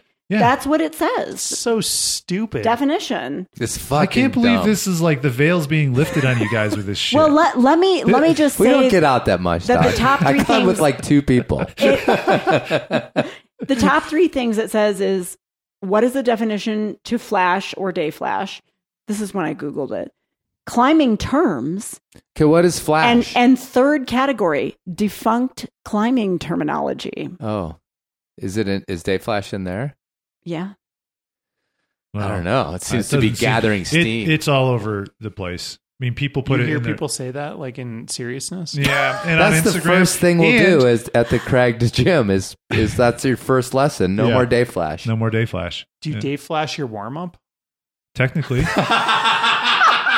Like, I, How many doesn't, times, it doesn't how many mean times anything. have I day flashed ah, 30, Your 80 feet of meat? project. Yeah. 80 uh. feet of meat, I fucking have day flashed that thing like hundreds of times. yeah, but like, Psyched. I'm putting that on my fucking res. yeah. but how many times do you do your project first go of the day anyway? Like, it's not uncommon. No. No, it's like you're actually the fresh. most common. Yeah, you're Yeah. fresh. Because you're fresh. If you warm up properly, eh, yeah. And- or if you climb the day before, then you can day pla- day flash the day after. You don't have to climb the hmm. day before to day flash. That's well, that's how point. I Well, day thing- flash best. Well, But then the thing that you could do is if you did, if you were like on your third try and like we're almost to the anchors, you'd purposely punt Yeah. to save yourself for, For the, the day next flash. Yeah. day flash Can you night flash at night? by headlamp. I want to know where this term came from Yeah. because it's so it's brutal. I love night flash. Day flash. That does sound much cooler. It does actually. That's the way. It's Night like, fever. a, it's like, Night a, like if you flash. climb at your project at night, which It's people like when do you're, now. you know, you ever wake up super like sweaty in bed? Yeah. Night no, flash. that's You have called a night flashes? menopausal woman. Thank you very but I- much. How does that? What are you saying? You're a menopausal woman. That's what I'm saying. All right. I'm gonna go to the I'm gonna go to the printout here. Some people had a problem with the with the uh, voicemail um, option. So um, this one is from Bruce, and he brings up something that Adam Ondra. We're all fans Who? of Adam Ondra, right? Love Except Adam. for Andrew. Bruce has brought up a new category for taps, which is exciting after several years of Hmm. doing this. Is the uh, is sort of the proto zombie, like the thing that as soon as the hand like pops out of the dirt in the cemetery, you you fucking napalm the thing, like get rid of it. And his example was uh, Adam Ondra suggests that rather than pre-clipping draws on a sport route, first, second, third, whatever, that one should bring crash pads to the crag. You got a call coming in? Is that your mom? Is it your mom? It's my dad. Dad? Sorry. I'm on a podcast right now. Can you give me your definition of a day flash? Of a what? A day flash. I don't know what that is. Well, just whatever you think. just what comes to mind when you hear day flash? D A Y flash. Yes. Ah, some important uh, information comes to you. Uh, somebody sends you a text and says, "Please call me right away." Newsflash. All right. Thank you so much. I appreciate you contributing to this podcast. Okay. Bye. I love you. I love you too. He's gonna go do some deep thinking right now, isn't he? He's just like My He's dad standing in his so study cool. with his brandy, Sorry. like in his In his pipe. bathrobe. In his bathrobe, like what the fuck was that, Mary? Honey, I told you they switched the bassinets all those years ago. Well, ironically, I am adopted, so Oh, okay. so this is this is a wholesome truth. Okay. He's like, what the fuck? The good news is he plays along. He's I've been his daughter for a long Right. time, so he gets it. Actually, I met, I've met your dad. He's a lovely man. He's lovely. All right, so back to this thing, the proto zombie. Adam Ondra suggests that rather than pre clipping draws on a sport route, first, third, second, whatever, that one should bring crash pads to the crag to make it safe. With all due admiration and respect for Adam, his climbing and advocacy for climbing, and acknowledging I'm just a punter that on a good day can't even aid his warm ups, can we say, what the fuck? Yeah. Hats I- off to Bruce on Yeah. calling out Adam Ondra. I'm glad that we, yeah, I'm glad that we don't have the the sort of. If you're going to come for the king, you better not miss, though. That's all I gotta say. Aim for the neck. It just seems so ridiculous, like so impractical to just show up with like 12 crash pads to Yeah. protect you Well, know, the bottom of. That's what the Brits do every time they go climbing. It's true. It's true. It's Yeah, but not like there's no sport precedent. Yeah, but there's no such thing as a not roadside crag in fucking Britain. Yeah. So this is like the issue, and that's what uh, Bruce went on to say. Like, what the fuck? I've already got like all my shit. Like now I got to drag like six crash pads up to the crag too. And my reply to him was like, dude, just fucking do like Adam does and have your entourage. Have fucking Pavel carry your goddamn pads to the base. Yeah, and I think also that like where this misses the mark is that like sport climbing was intended to just distill difficulty to its, you know, we're just looking for difficult moves and how we can link them together. And like Hmm. this see like saying that you can only stick clip the first so that then you have to clip the second as you're climbing just seems like a, a convoluted contrived way of forcing difficulty. And I don't and I think sport climbing was a step away from that. Right. You know. Not so when I bring my stick clip with me up the route and I'm stick clipping, do do really should somebody You keep should also have a adding crash pads? pad on your back. Like, at, like I should be like hauling up a crash pad, or even better, like my entourage is placing extra crash pads the higher I get, as opposed to me using my stick clip. And I think that there is a distinction to be made for a hard, short, bouldery sport route, Mhm. you know, that if you say, "Well, I did it with a third pre-clip," then just say that, and then that's it. Right. And if somebody wants to take away your ascent, whatever.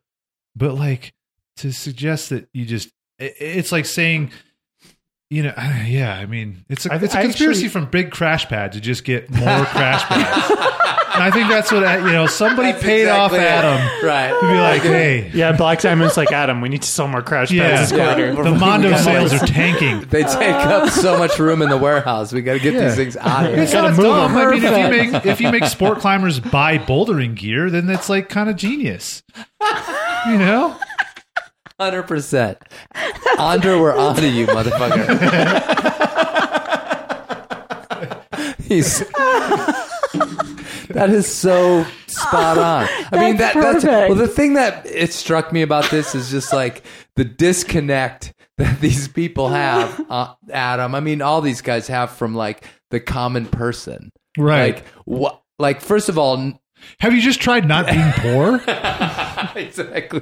Like, and then who's gonna? I mean, because honestly, he is not carrying the fucking No. crash pads to the crag. Yeah. like he does not do that. It's it's somebody else. Someone else is helping yeah. him. Yeah. So uh, it's just yeah. There's an absurdity to it, but And like we need crash pad stashing at Sport Crags. I know. Like it's just a whole other. Well, this is even more reason to have the Crag to Gym initiative. yes. Mm-hmm. this is another good one. Are one. we going to talk about Verve? oh yeah, let's do your Verve one. What the fuck? Where is Verve? Where the fuck is Verve? Did you That's- look it up? I have not looked it up, but All I right, will. you talk. Will you look I'm it up? look it up. Yeah. Look it up. I just think that Verve clothing, aside from the story you told me, but it's really comfortable.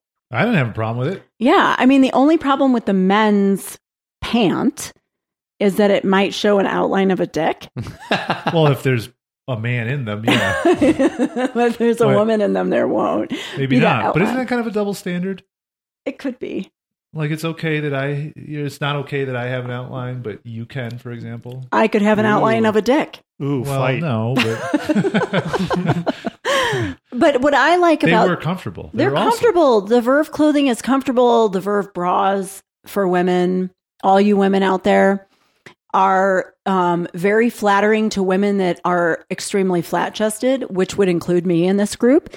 And I just really like how they feel and look. Do you have information for us, Chris? It, I just found verveclimbing.com. It still appears to be operating. I'm not going to put a ton What? of time into it. But can we can we put a little history note on But is no Verve? one wearing them? Is that what you're saying? I don't understand why you bring up Verve. I mean, Wait, have you? When was the last time you saw someone with some Verve clothes on that weren't all ratty and I they have got uh, them out of the gym lost in blindness. I don't notice what people wear. Oh right. but honest, no, it's like a well. The reason it's important is because it was like it was groundbreaking, like pure indoor or sport climbing clothing Mm.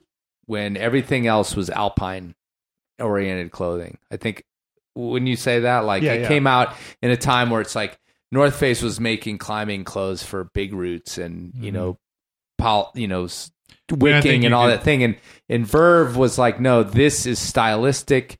It's just for bouldering and for climbing. It's like sport cute climbing. bo- booty shorts and cute And- bras, and men look hot in their clothing. The other thing that Verve did is make and the shortest women's shorts. Mhm. Like Mhm. they are the progenitor of the booty short for climbing. hmm Like not only did they create them, but they convinced everyone that that was what you climb in. And there was no booty short creep. No, it was just like they created the shortest shorts Mhm. ever worn Mhm. by human beings. exactly. If they got any shorter, and they convinced women that that was what you climb in. Yeah. and if And- you if you had the booty to go along with the short, Then you, felt did it. you felt good. Right. And and the thing is is that they tried to make smaller shorts, but they couldn't. It they was- couldn't. They were as small as they could get. As small as they could get. But I will say also that they're very enhancing towards men as well. I mean, not the, you know, dick outline thing, but more so that they do also enhance the male derriere. And the thing is, is that Christian Griffith, the the the inventor of Verve, the Verve himself, Mm. um, that was his again he was like the first guy to go like style. Like this isn't just functional. It's not just wicking and water repellent and you know things to go It was climb effing everest cotton. but he's like this is these are clothing this is clothing to be style stylish and climb at the same time. Mhm. and the was it the what were the bojimbos or something? Those crazy like like calf length like kind of flowy pants Isn't that what you had? No, yeah, didn't had, you like- have some fucking? I had a few, pants? but I had like the man prees. Mm-hmm. Yeah, the They man were prees. like- That's what I'm talking about. Oh yeah, yeah. I think they were called the Bojimbos or something. they might have been. I Yeah. don't know. I got them like at a bargain bin. Dude. Were they comfortable? They're awesome. Yeah, That's what I I'm wouldn't saying. take what happened? Even the booty shorts for women were super comfortable. Yeah. Like it's not only enhancing Mm-hmm. of the you know thing that they're trying to enhance, but they were comfortable. The women's bras comfortable. Thank you, So Christian. you'd like to see this come back? I want to see I mean, it Verve still exists, clothing but, take a like- strong comeback. Like I Mm-hmm. want to see like a Full erection in a pair of Bojimbos. or or you know hot hot ass in a pair I'm of sorry, like, that's what I want. tiny shark whatever you want But even the name, like he was into like this is gym clothing. This is climbing gym clothing before climbing gyms were a thing. Like the guy, the guy was on. I mean, Christian Griffith is a whole nother enigma um, in climbing. But like, yeah, it's crazy that it still exists. I mean, I'm looking at it, but he must have rebuffed uh, buyouts a hundred times because I Yeah. there's certainly some larger Prana or something or whatever.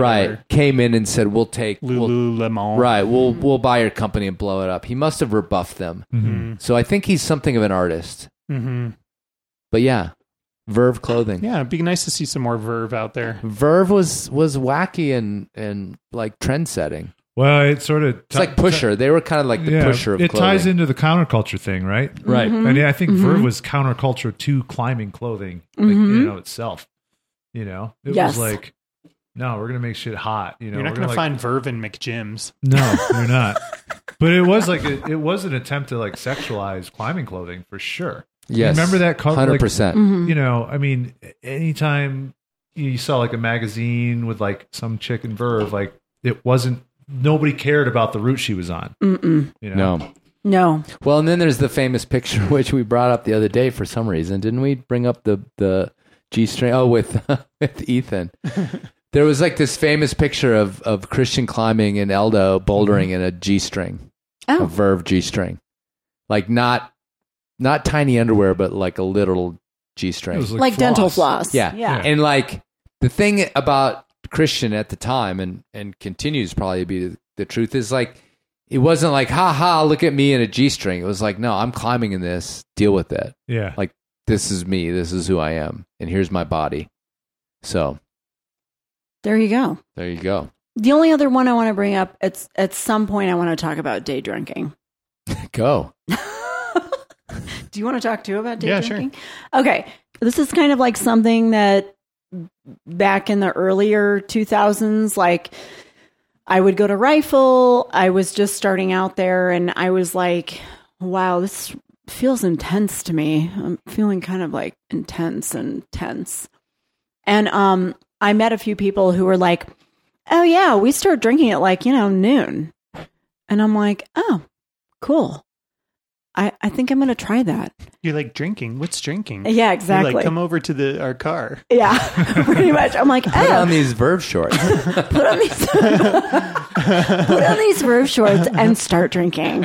Here, let me hand you the Put on the, that's a great first sentence to your uh, memoir, Mary. a man came up to me, told me to put on the Verve shorts and start drinking. And I said, And that's when I knew I'd be a climber.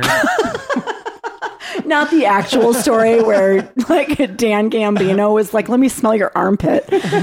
oh yeah, you'll qualify as a climber. You stink. um, so I I started, you know, I'm not even like a heavy drinker. I mean, I'm like if I'm heavily drinking, it's like two. You know, like that's heavy drinking for me.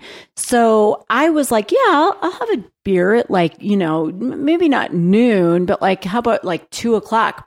And I started doing this and I started noticing that there were like quite a few other people whom I admired or, you know, was like, wow, they climb pretty hard, but you know, they're having a beer at like noon or, or one. And so now going back to God bless you, Jeff, who's like, yeah, you know, I got all my supplements and I'm like proteined up and I'm like doing all the things to like climb hard. But there was this element to day drinking that I climbed way harder when I was day drinking. Now I'm like, oh yeah, I'm taking my protein, I'm like managing my eczema, and I'm like taking all the supplements. and I'm a complete dork, and I'm like, oh yeah, and I'm forever 512.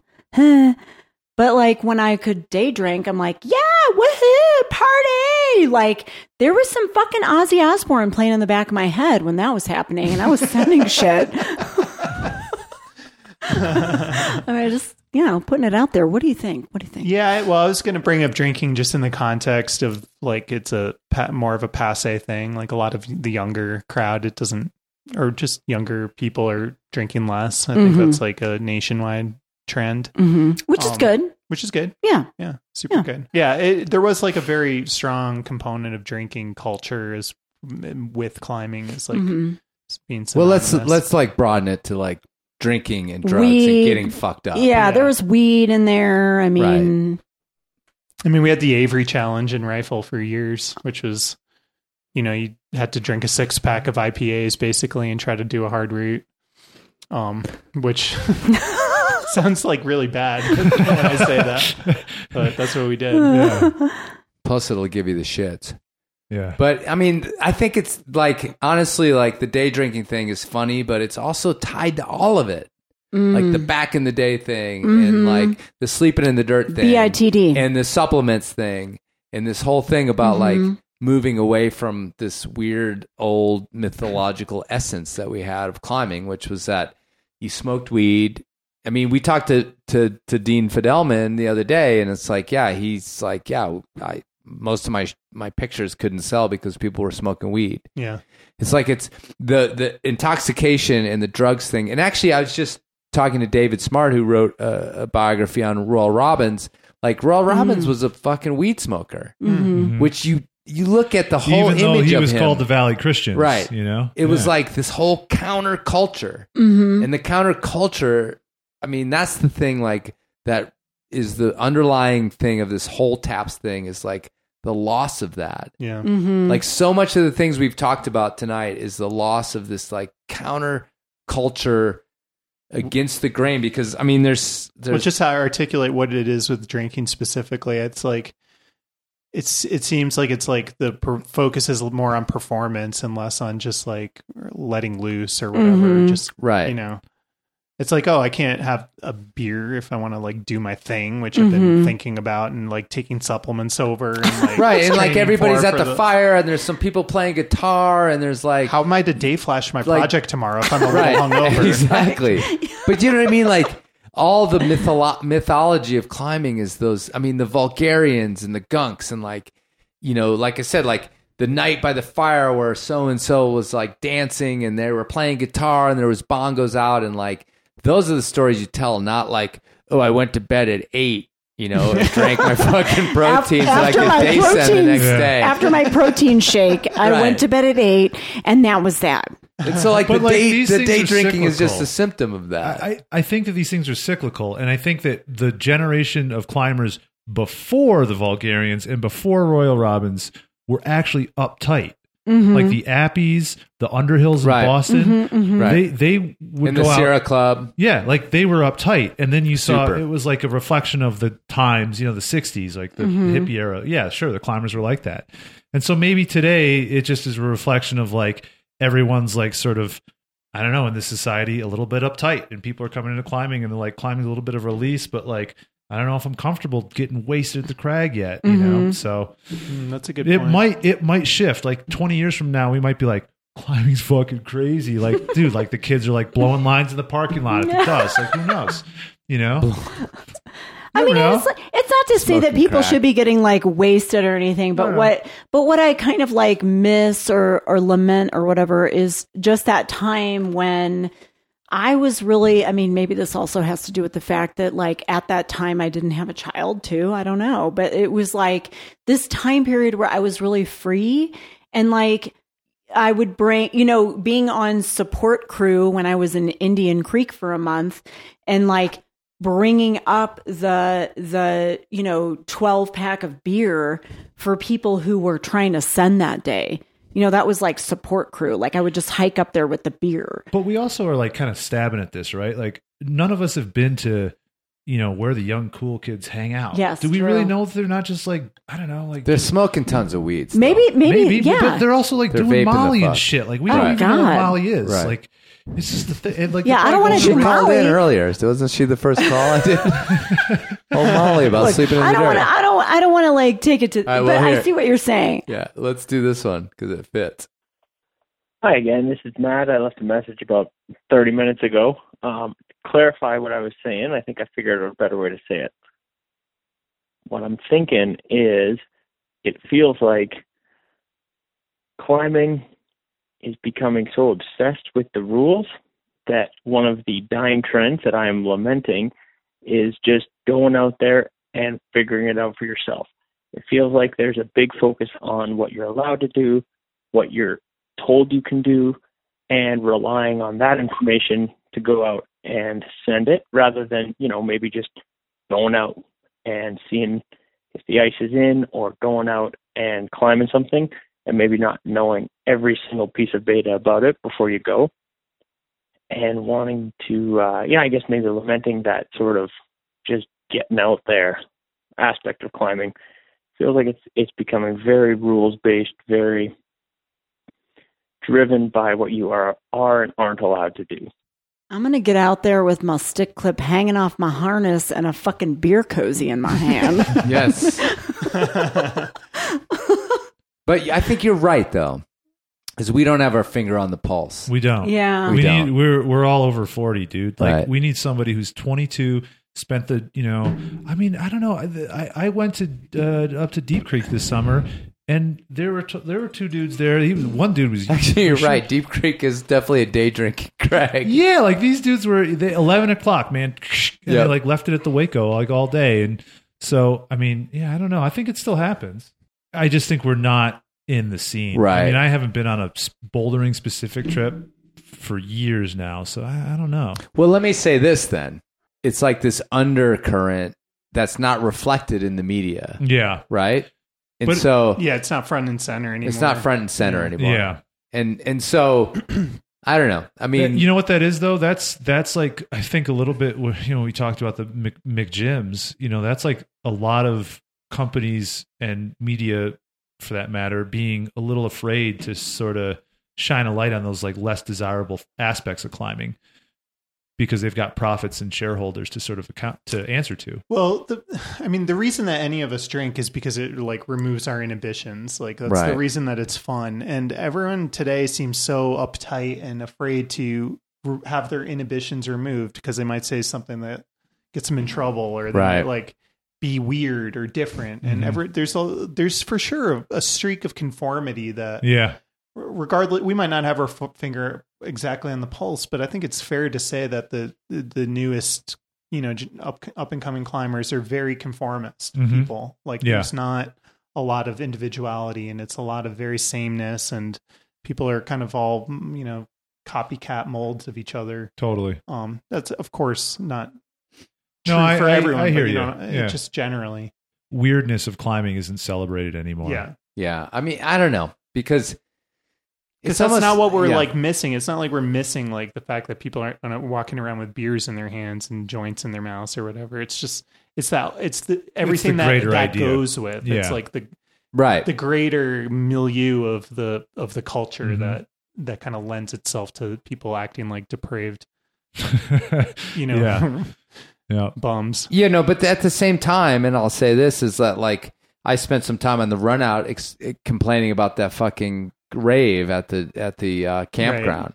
Well, So- we're old now. That's yeah, why. Yeah. but that that is that, right? Yeah, like yeah. those people were ready to party and not fucking worry about their day flash. Well, and not and not worry about what the authorities might say or what their community might say. You know, Right. like they didn't care. They didn't care, and, And, so now we like look like now climbing is like so big that it maybe can't support that sort of attitude anyway. Well, that's the thing I, I I kind of heard in that voicemail is the is what I call the hall monitors. Mhm. Yeah. And, you know, we've I've had I think on taps I've had the the wet rock ramps. Oh yeah, yeah. And that's it, the hall monitors. And other people called in with that like why do we have to like, you know, you know, it's like even some ice climbers you know, they said, well, you know, if you go out on a, on a marginal day, then and you come back, every even if it was successful, everybody fucking slams you because it was like above freezing, and you Yeah. were out there like risking Ruining your it. life, and Yeah. it, and so it's like, you know, and I remember an old post where some uh, some woman posted a, a picture of her and her boyfriend like sitting in some grass in Indian Creek, you know, and everybody like hammered them because they were off the trail and they were like, right. you know, and I was just like, that's all fucking invasive fucking cheatgrass. Like that's an invasive species they're supposedly trampling. Like the the cows have fucked it up years ago. Like Yeah. get off their case. Yeah. You know, it was a pretty picture and they were like sitting there, you know, arm in arm or whatever. And it's like nobody noticed any of that. They just like, oh, you're you're trampling grass, you know. and it's just like it's this weird thing that like everybody's ready to, and and, honestly, like the the bolt the bolt prohibition thing, the thing that's uh, I think basically today is the last day to comment on it or tomorrow is the same thing. Like there's these apologists that are coming out of the woodwork of like, well, you know, this is just the way it goes when we have all these people out there, blah blah blah. And it's like, no, fucking push against that shit. Yeah. So let me play this one because this is in that in that line. I don't know what Mary's doing. She's probably calling the hotline. This guy uses this word heel. Hey, this is Anderson, and I want to lament the death of the heel. We don't have anybody in climbing that is really good and is out there throwing shade or just being a little bit edgy at all. We're vanilla and whitewashed to the point where you can only be positive, and it's pretty lame. Think about Jerry Moffatt. Was Nalle Hukkataival our last heel? Flying first class, flexing on all of us, putting up B-17, and then dropping off the radar. Thanks. Bye. in there he uses the word heel but like this person who is willing to call out what's going on in climbing. And, and the funny thing that when i heard this thing i actually actually thought of andrew bisharat. Because that this motherfucker right here isn't afraid. The funny thing also when i heard that i was like man the taps like this is what we do. Like let's call it out. Let's like We are a put heel. a face we're heels. Yeah. i'm a heel. We're Yeah. heels. Just Well- one one show only. And I think he, I mean, he referenced Jerry Moffatt, Right. And, you know, I mean, Jerry, Jerry, he was sort of when he would criticize climb, you know, climbing culture. I mean, he did it. He did it in a way though that was like he was taking the piss. It wasn't, you know, he wasn't sitting there with like you know saying this is the way it should be done. It, it had humor to it, right? You know. And we're we're making jokes. It's the same thing. We're basically Jerry Moffatt. We're Jerry Moffatt. Fucking Jerry, right? Yeah. Fucking Jerry. Just taking the piss. but It's sweater it- weather. It's, it's true. There is like there is like a you see it like with with pro climbers just being like, I don't want to touch that. Right. You know, oh, I'm not saying a thing on that. You know. Well, and Uh, like um even like you know Andrew pointed out the Patagonia post on the anchor thing. Like they they just wanted to soft have touch. it both ways. Like Yeah. it's yeah, we're you know like Yeah, We like the this wilderness. and- too, but um you know and Chouinard and adventure and like don't piss off anybody because we got to keep selling these fucking jackets. So great. you know, and it's just like I think a lot of the people who who who called in and left voice left voicemails, like that's the basis of their problem with this of the whole paradigm. You know, because influencers, like we gotten, you know, the influencer thing last year got like really crazy, and we got a lot of pushback on that. But that's uh, the influencer thing came up again. It's just like this kind of homogenization or this like it's just kind of like everybody has to say the right thing all the time because everybody's on the make and nobody's willing to like lose some money because they said something that's unpopular. or even image. Right. I, mean, I think it's Mhm. not even about money. It's about like how you're perceived in the community. Mhm. Everyone everyone wants to be like, oh no, I want these people telling me I'm doing a good job. You know. but there's feedback for for you know there's feedback to con, to to influence that to use the word but because there's been been climbers that we know that are friends of ours that have like pushed the envelope and gotten fucking smacked down. And so it's funny because it, it's kind of like the the the social media thing in general like everybody disagrees with it but we're it's like as a as a group we're on board with like smacking down mm-hmm. people who like get out of line you know?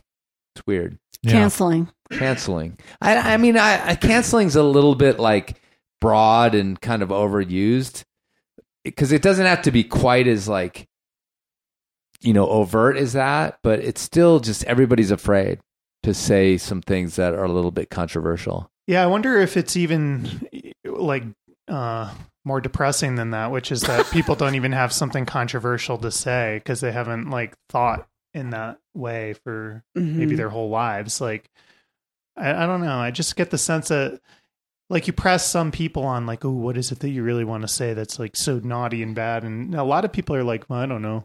It's Mhm. all just like climbing. It's fine, whatever. I- I find a lot of that, which I, I think is even worse. That's than- worse. Yeah. no, it is. So this, It- I'm saying it's it worse is. than what we're saying. Well, it's Yeah, like no- having no opinion is worse than having an opinion and keeping it to yourself. Like a lot of, um, I mean, I've interviewed, like I, I, I have my fingers not completely on the pulse of young, the youth climbers, but Mhm. I've interviewed and been around a number of high end ones, and they're they're very great, nice, polite people who have v- like virtually nothing interesting to say about climbing. Beyond like this is something I do, I train for it, you know, I mm-hmm. hang out with my friends, and that's it. It's like this very just I don't know, sanitized like thing. Like there's Yeah. nothing like all that interesting and engaging about it. And I do think that the more you like get break out of like the training gym culture world into the adventure scene, there's Mhm. a lot more interesting people who have interesting things to say. That's why we like t- you know talking to Connor Herson, for Mhm. example, and I don't know. So I think that that um willingness to take risk on the rock should translate into your willingness to take risks as a human being in life Mhm. You know whatever that means and that should should mean like being able to speak your mind and not be afraid of what's going to happen to you for having a genuine opinion Mhm. and um so yeah i mean if you're not using climbing to like learn those lessons like i don't know what you're doing like you're just wasting your time basically what the hell are you doing? Well, it, it's interesting that you bring this up for a couple of reasons. One is that I just think with age comes experience and also those opinions about things.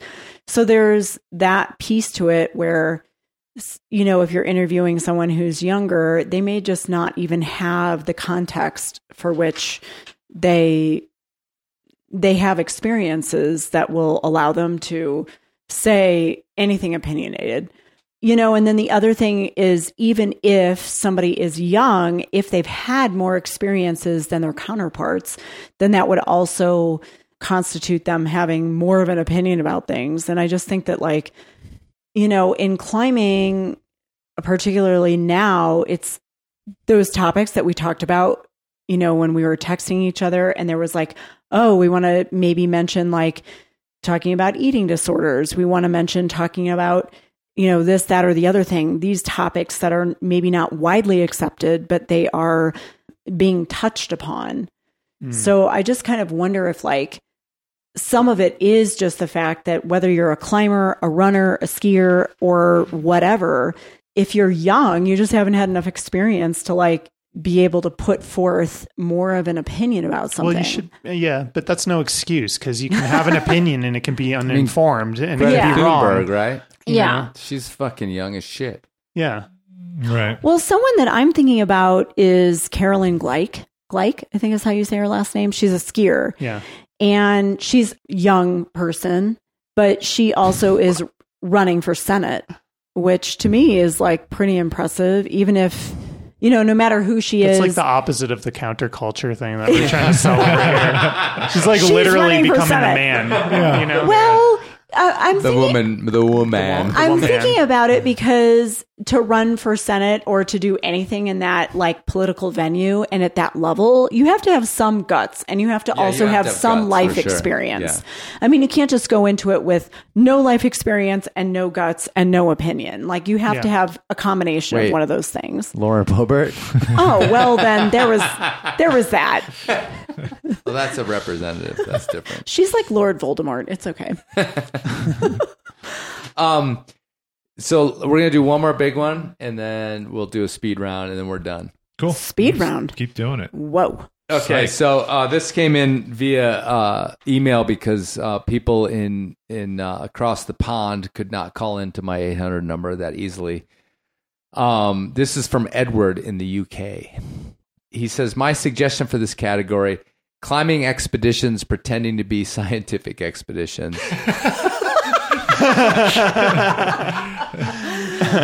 yeah, Look. that's one. That's and. I want to. I love Alex Honnold.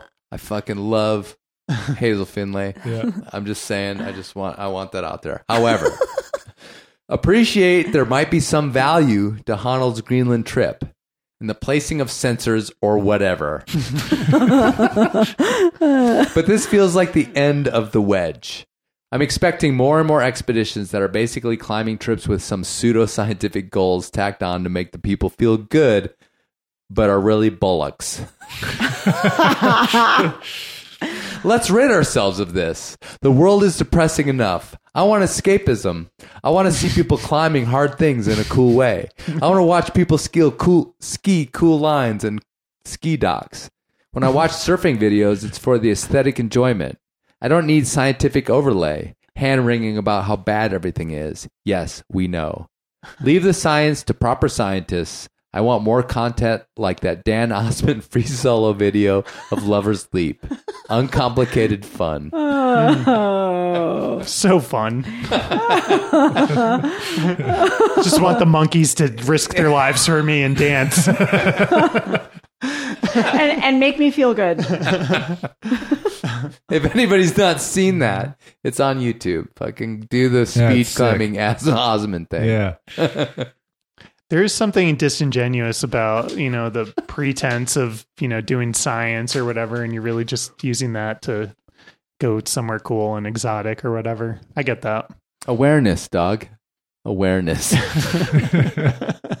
I don't know why, but it reminds me of the. Do you ever hear about the CIA mission to put a uh, nuclear reactor on top of some Himalayan peak? Yeah, didn't Um, Pete Nanda Take- Devi. Takeda? Yeah, that's what it fucking- was. Didn't he write a big book yeah, about it? Or yeah, and so article? they they had a uh, they lost one i think yeah, it yeah. was up there yeah, yeah, and um, so it's sort of like that, right? Where you like they have this like expedition, and really it's just like a CIA mission. well how many times has conrad anker climbed everest looking for some dead body Yeah. that, you know up there or whatever I mean, i mean like all of that stuff has had I think a lot of people don't realize, but the reason that this happens is because those are good stories and they have Yeah. hooks and they have interest beyond that. And so you could get sponsorship dollars. who are who are good at, at being pro climbers and sponsored climbers understand that and they tap into that and that's how they get all of that stuff Yeah. paid for. So, jokes on you if you're not doing that. Well, I mean, that's just the thing, though. Doesn't this harken to the whole complaint of like environmental warriors that fly all over the world to rock climb Mm, right. or to climb Like, mountains? How many greenhouse gas emissions are they like shooting into the atmosphere Yeah. just by flying? Yeah. And they're yeah, but they're spreading the awareness of how bad climate change is yeah, by doing and, it. and it's like this. There's this intellectual part of me that understands, like, okay, it's a sys- systemic change we need, and these little, you know, being on a jumbo jet around the world isn't really the thing we're worried about. But my heart tells it's is still like I totally great at that. Like the the world traveling climber, the Karakoram climber, the Pakistan climber, the Nepalese climber that's like telling me about climate change. It's Mhm. like, well, then stay the fuck home, dog. like, I can't, I can't, I, like, I have a hard time uh, reconciling the two Yeah. because I understand that, you know, It's- whatever. it's ultimate Most of- hypocrisy. yeah. But also, like, most of the greenhouse gases come from, like, whatever, 10 different industries, and that's who needs to be regulated. And Didn't we get into this last yeah, year? we did. And, but it's like, I just spend my time like trying to to to like not be cynical about it, but I'm super cynical about it. Well, okay. Climbers like worldwide climbers telling me about climate change bothers me. And I Mhm. think that at the basis of this voicemail is that like Mhm. this idea that like you went and you know did this like minor 50 you know 5% scientific thing so you could climb this thing Mhm. when the real thing to do would have been just to quickly fly a helicopter there and put that sensor down I'm And, gonna like, go. I'm gonna go to Antarctica with like a volcano and some baking soda and do some science. like, make a little diorama, like a volcano like explosion. make Yeah. in like second grade. This is really this is kind of an interesting. Okay, let, we're done with that. Let's go fucking climb this thing. Have we- did you get the vid, the footage of me doing the volcano? okay, fucking let's go. this is super interesting because on one hand, like I actually um sometimes lament the fact that I personally can't travel as much as I used to because I have all these responsibilities. Yeah, but you're an environmentalist just Well- by virtue of staying here. It's true. That that's true, but I still have that burning desire to go travel Mhm. somewhere and see a new place and see a new culture. So there's that part of me where I'm like thinking about that. Then there's the side of me where I'm like transportation is like in the top 5 greenhouse gas emissions that it's ruining our planet globally. Like I get all upset about that. Um, so it's like, okay, let's say we're like professional climbers and we're like awesome and getting paid to climb. And that's like the dream come true that we're just getting paid to climb. So how do you deal with I'm getting paid to climb and I want to kind of like attempt to do the right thing, but knowing that I have all these constraints that you know, prevent me from like 100% doing the right thing, like staying at home. So the next step is, well, if I'm going to travel, I might as well do something, you know, that's like greenwashing at least. as, far, as far as I can tell, mo- most pro climbers are getting paid to just moonboard and post videos on Instagram. So Shit, I could be a pro climber. Just moonboard. yeah, that's the Damn. most. Moonboarding is an environmental act. It's true. Environmental resistance. It's I mean, you've got, environmental like, the- justice. The, holds that were created, the plywood, you know, mm-hmm. all that That's true. greenhouse footprint could be offset easily.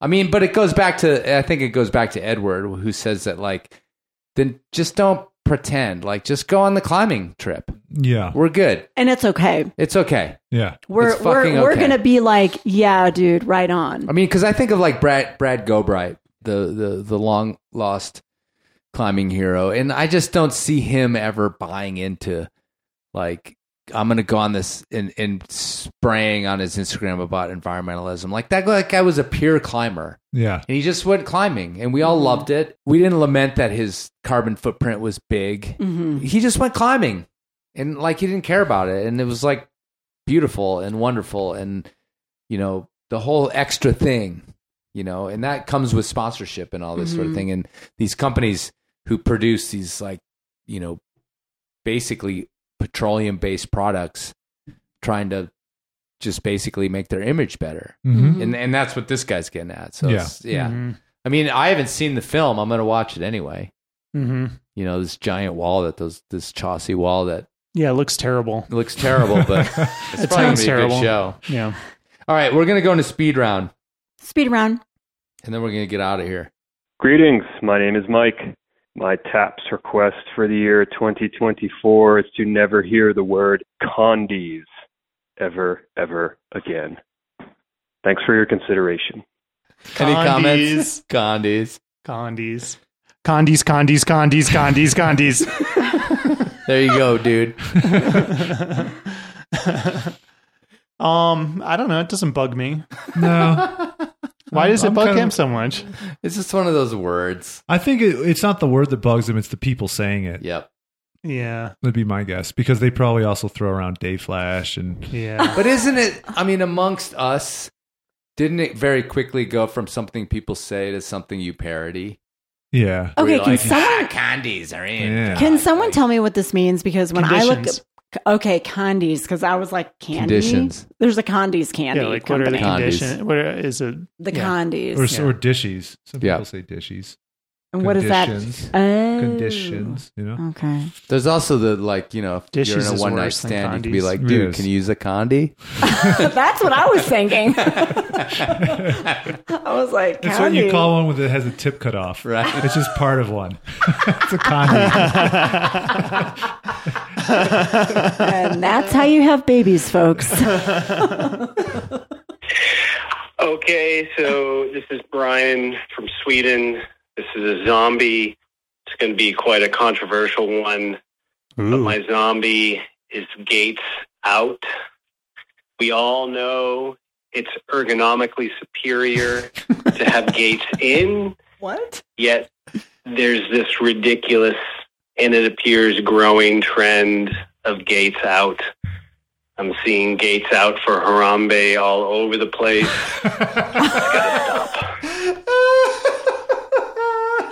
Whoa. Oh my god. Gates in or out? Gates out. I I don't have a preference. You don't have one you Unpopular do? opinion. I don't have a preference. You really you just it's random? How you No, rack it's your always harness? the same, but like because I, I like the order being the same. How do you rack your harness? Gates out, gates in. I I flip back and forth. No, you don't. You're Yes, no one fucking does do. that. That would fuck my brain up. It's not that big a deal. It's He's the full of same. shit. He's non-binary. He's non-binary.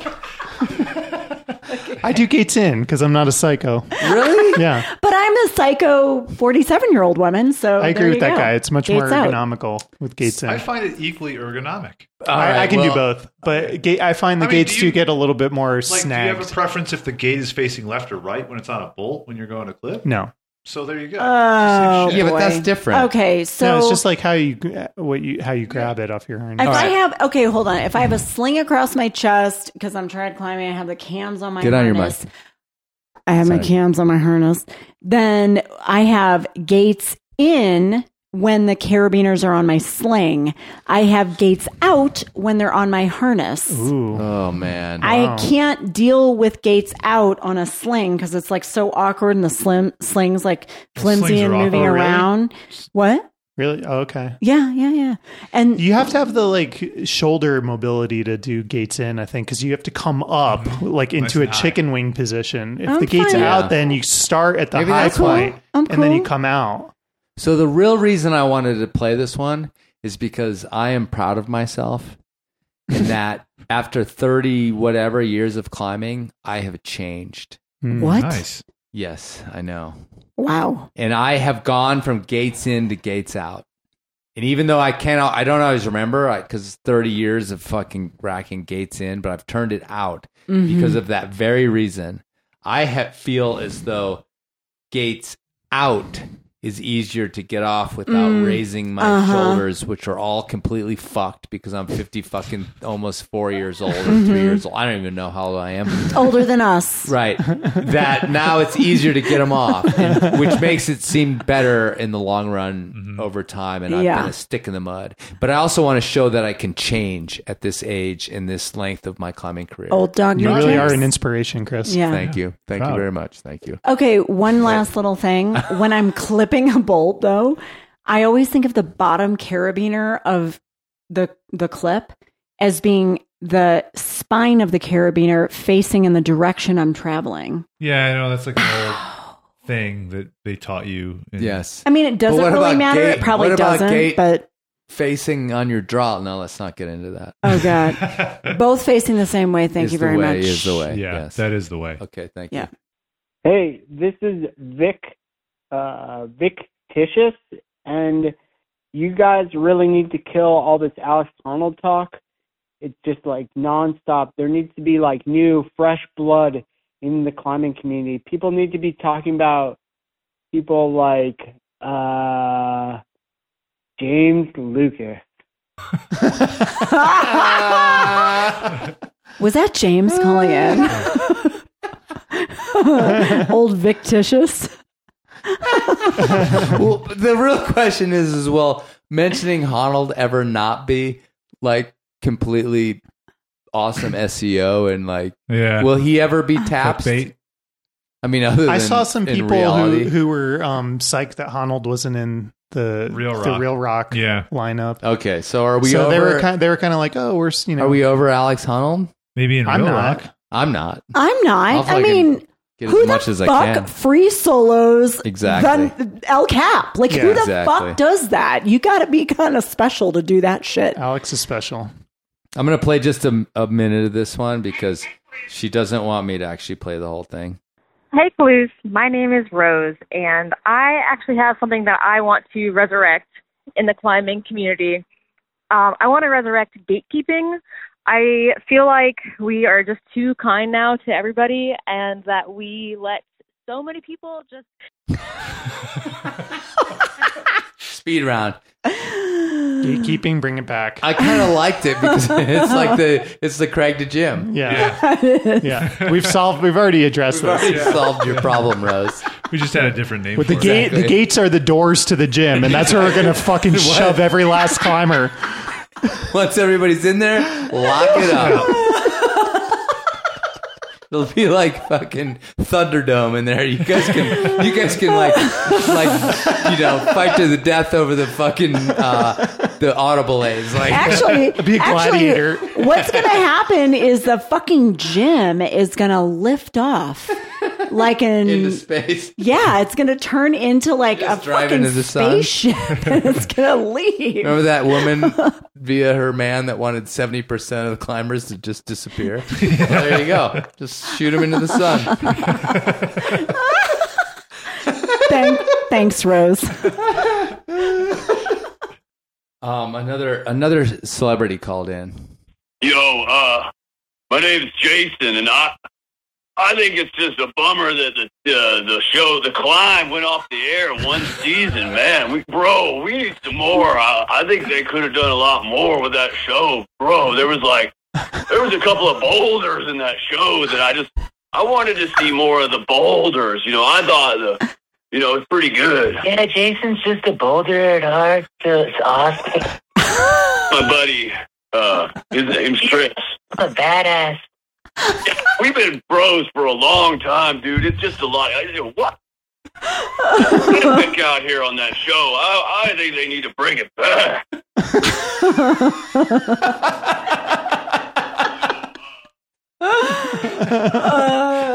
I've always wanted to have Momoa on the show.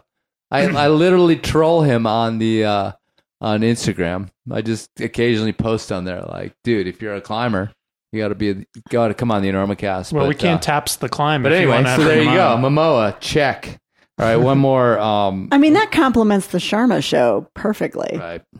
Hello, friends. Um, my name is Steven, and um, I think something that's going away in climbing media is really gratitude. We don't get to know what people are grateful for enough, and I think it's going away, and I think it, it's a bit sad, and I, I think the least you can do is include these kinds of things in the show notes of your life. yes, Steven! okay. One more and then we're out. Thanks everybody for listening to the entire if you've made it this far, the entire 2024 Taps episode. Yeehaw! Um so let's finish on this one. What's up, Normacast? This is Ty, and my beef is all of these goddamn climbing podcasts. There's only one climbing podcast that we need, it's Normacast, and I guess the runout's fine too. So thanks for the good work. Keep it up. Here, here. Sick. Yeah, that's good. Yeah, let's taps all the other podcasts and climbing. I didn't even know there were other climbing podcasts. there you actually. have Hey,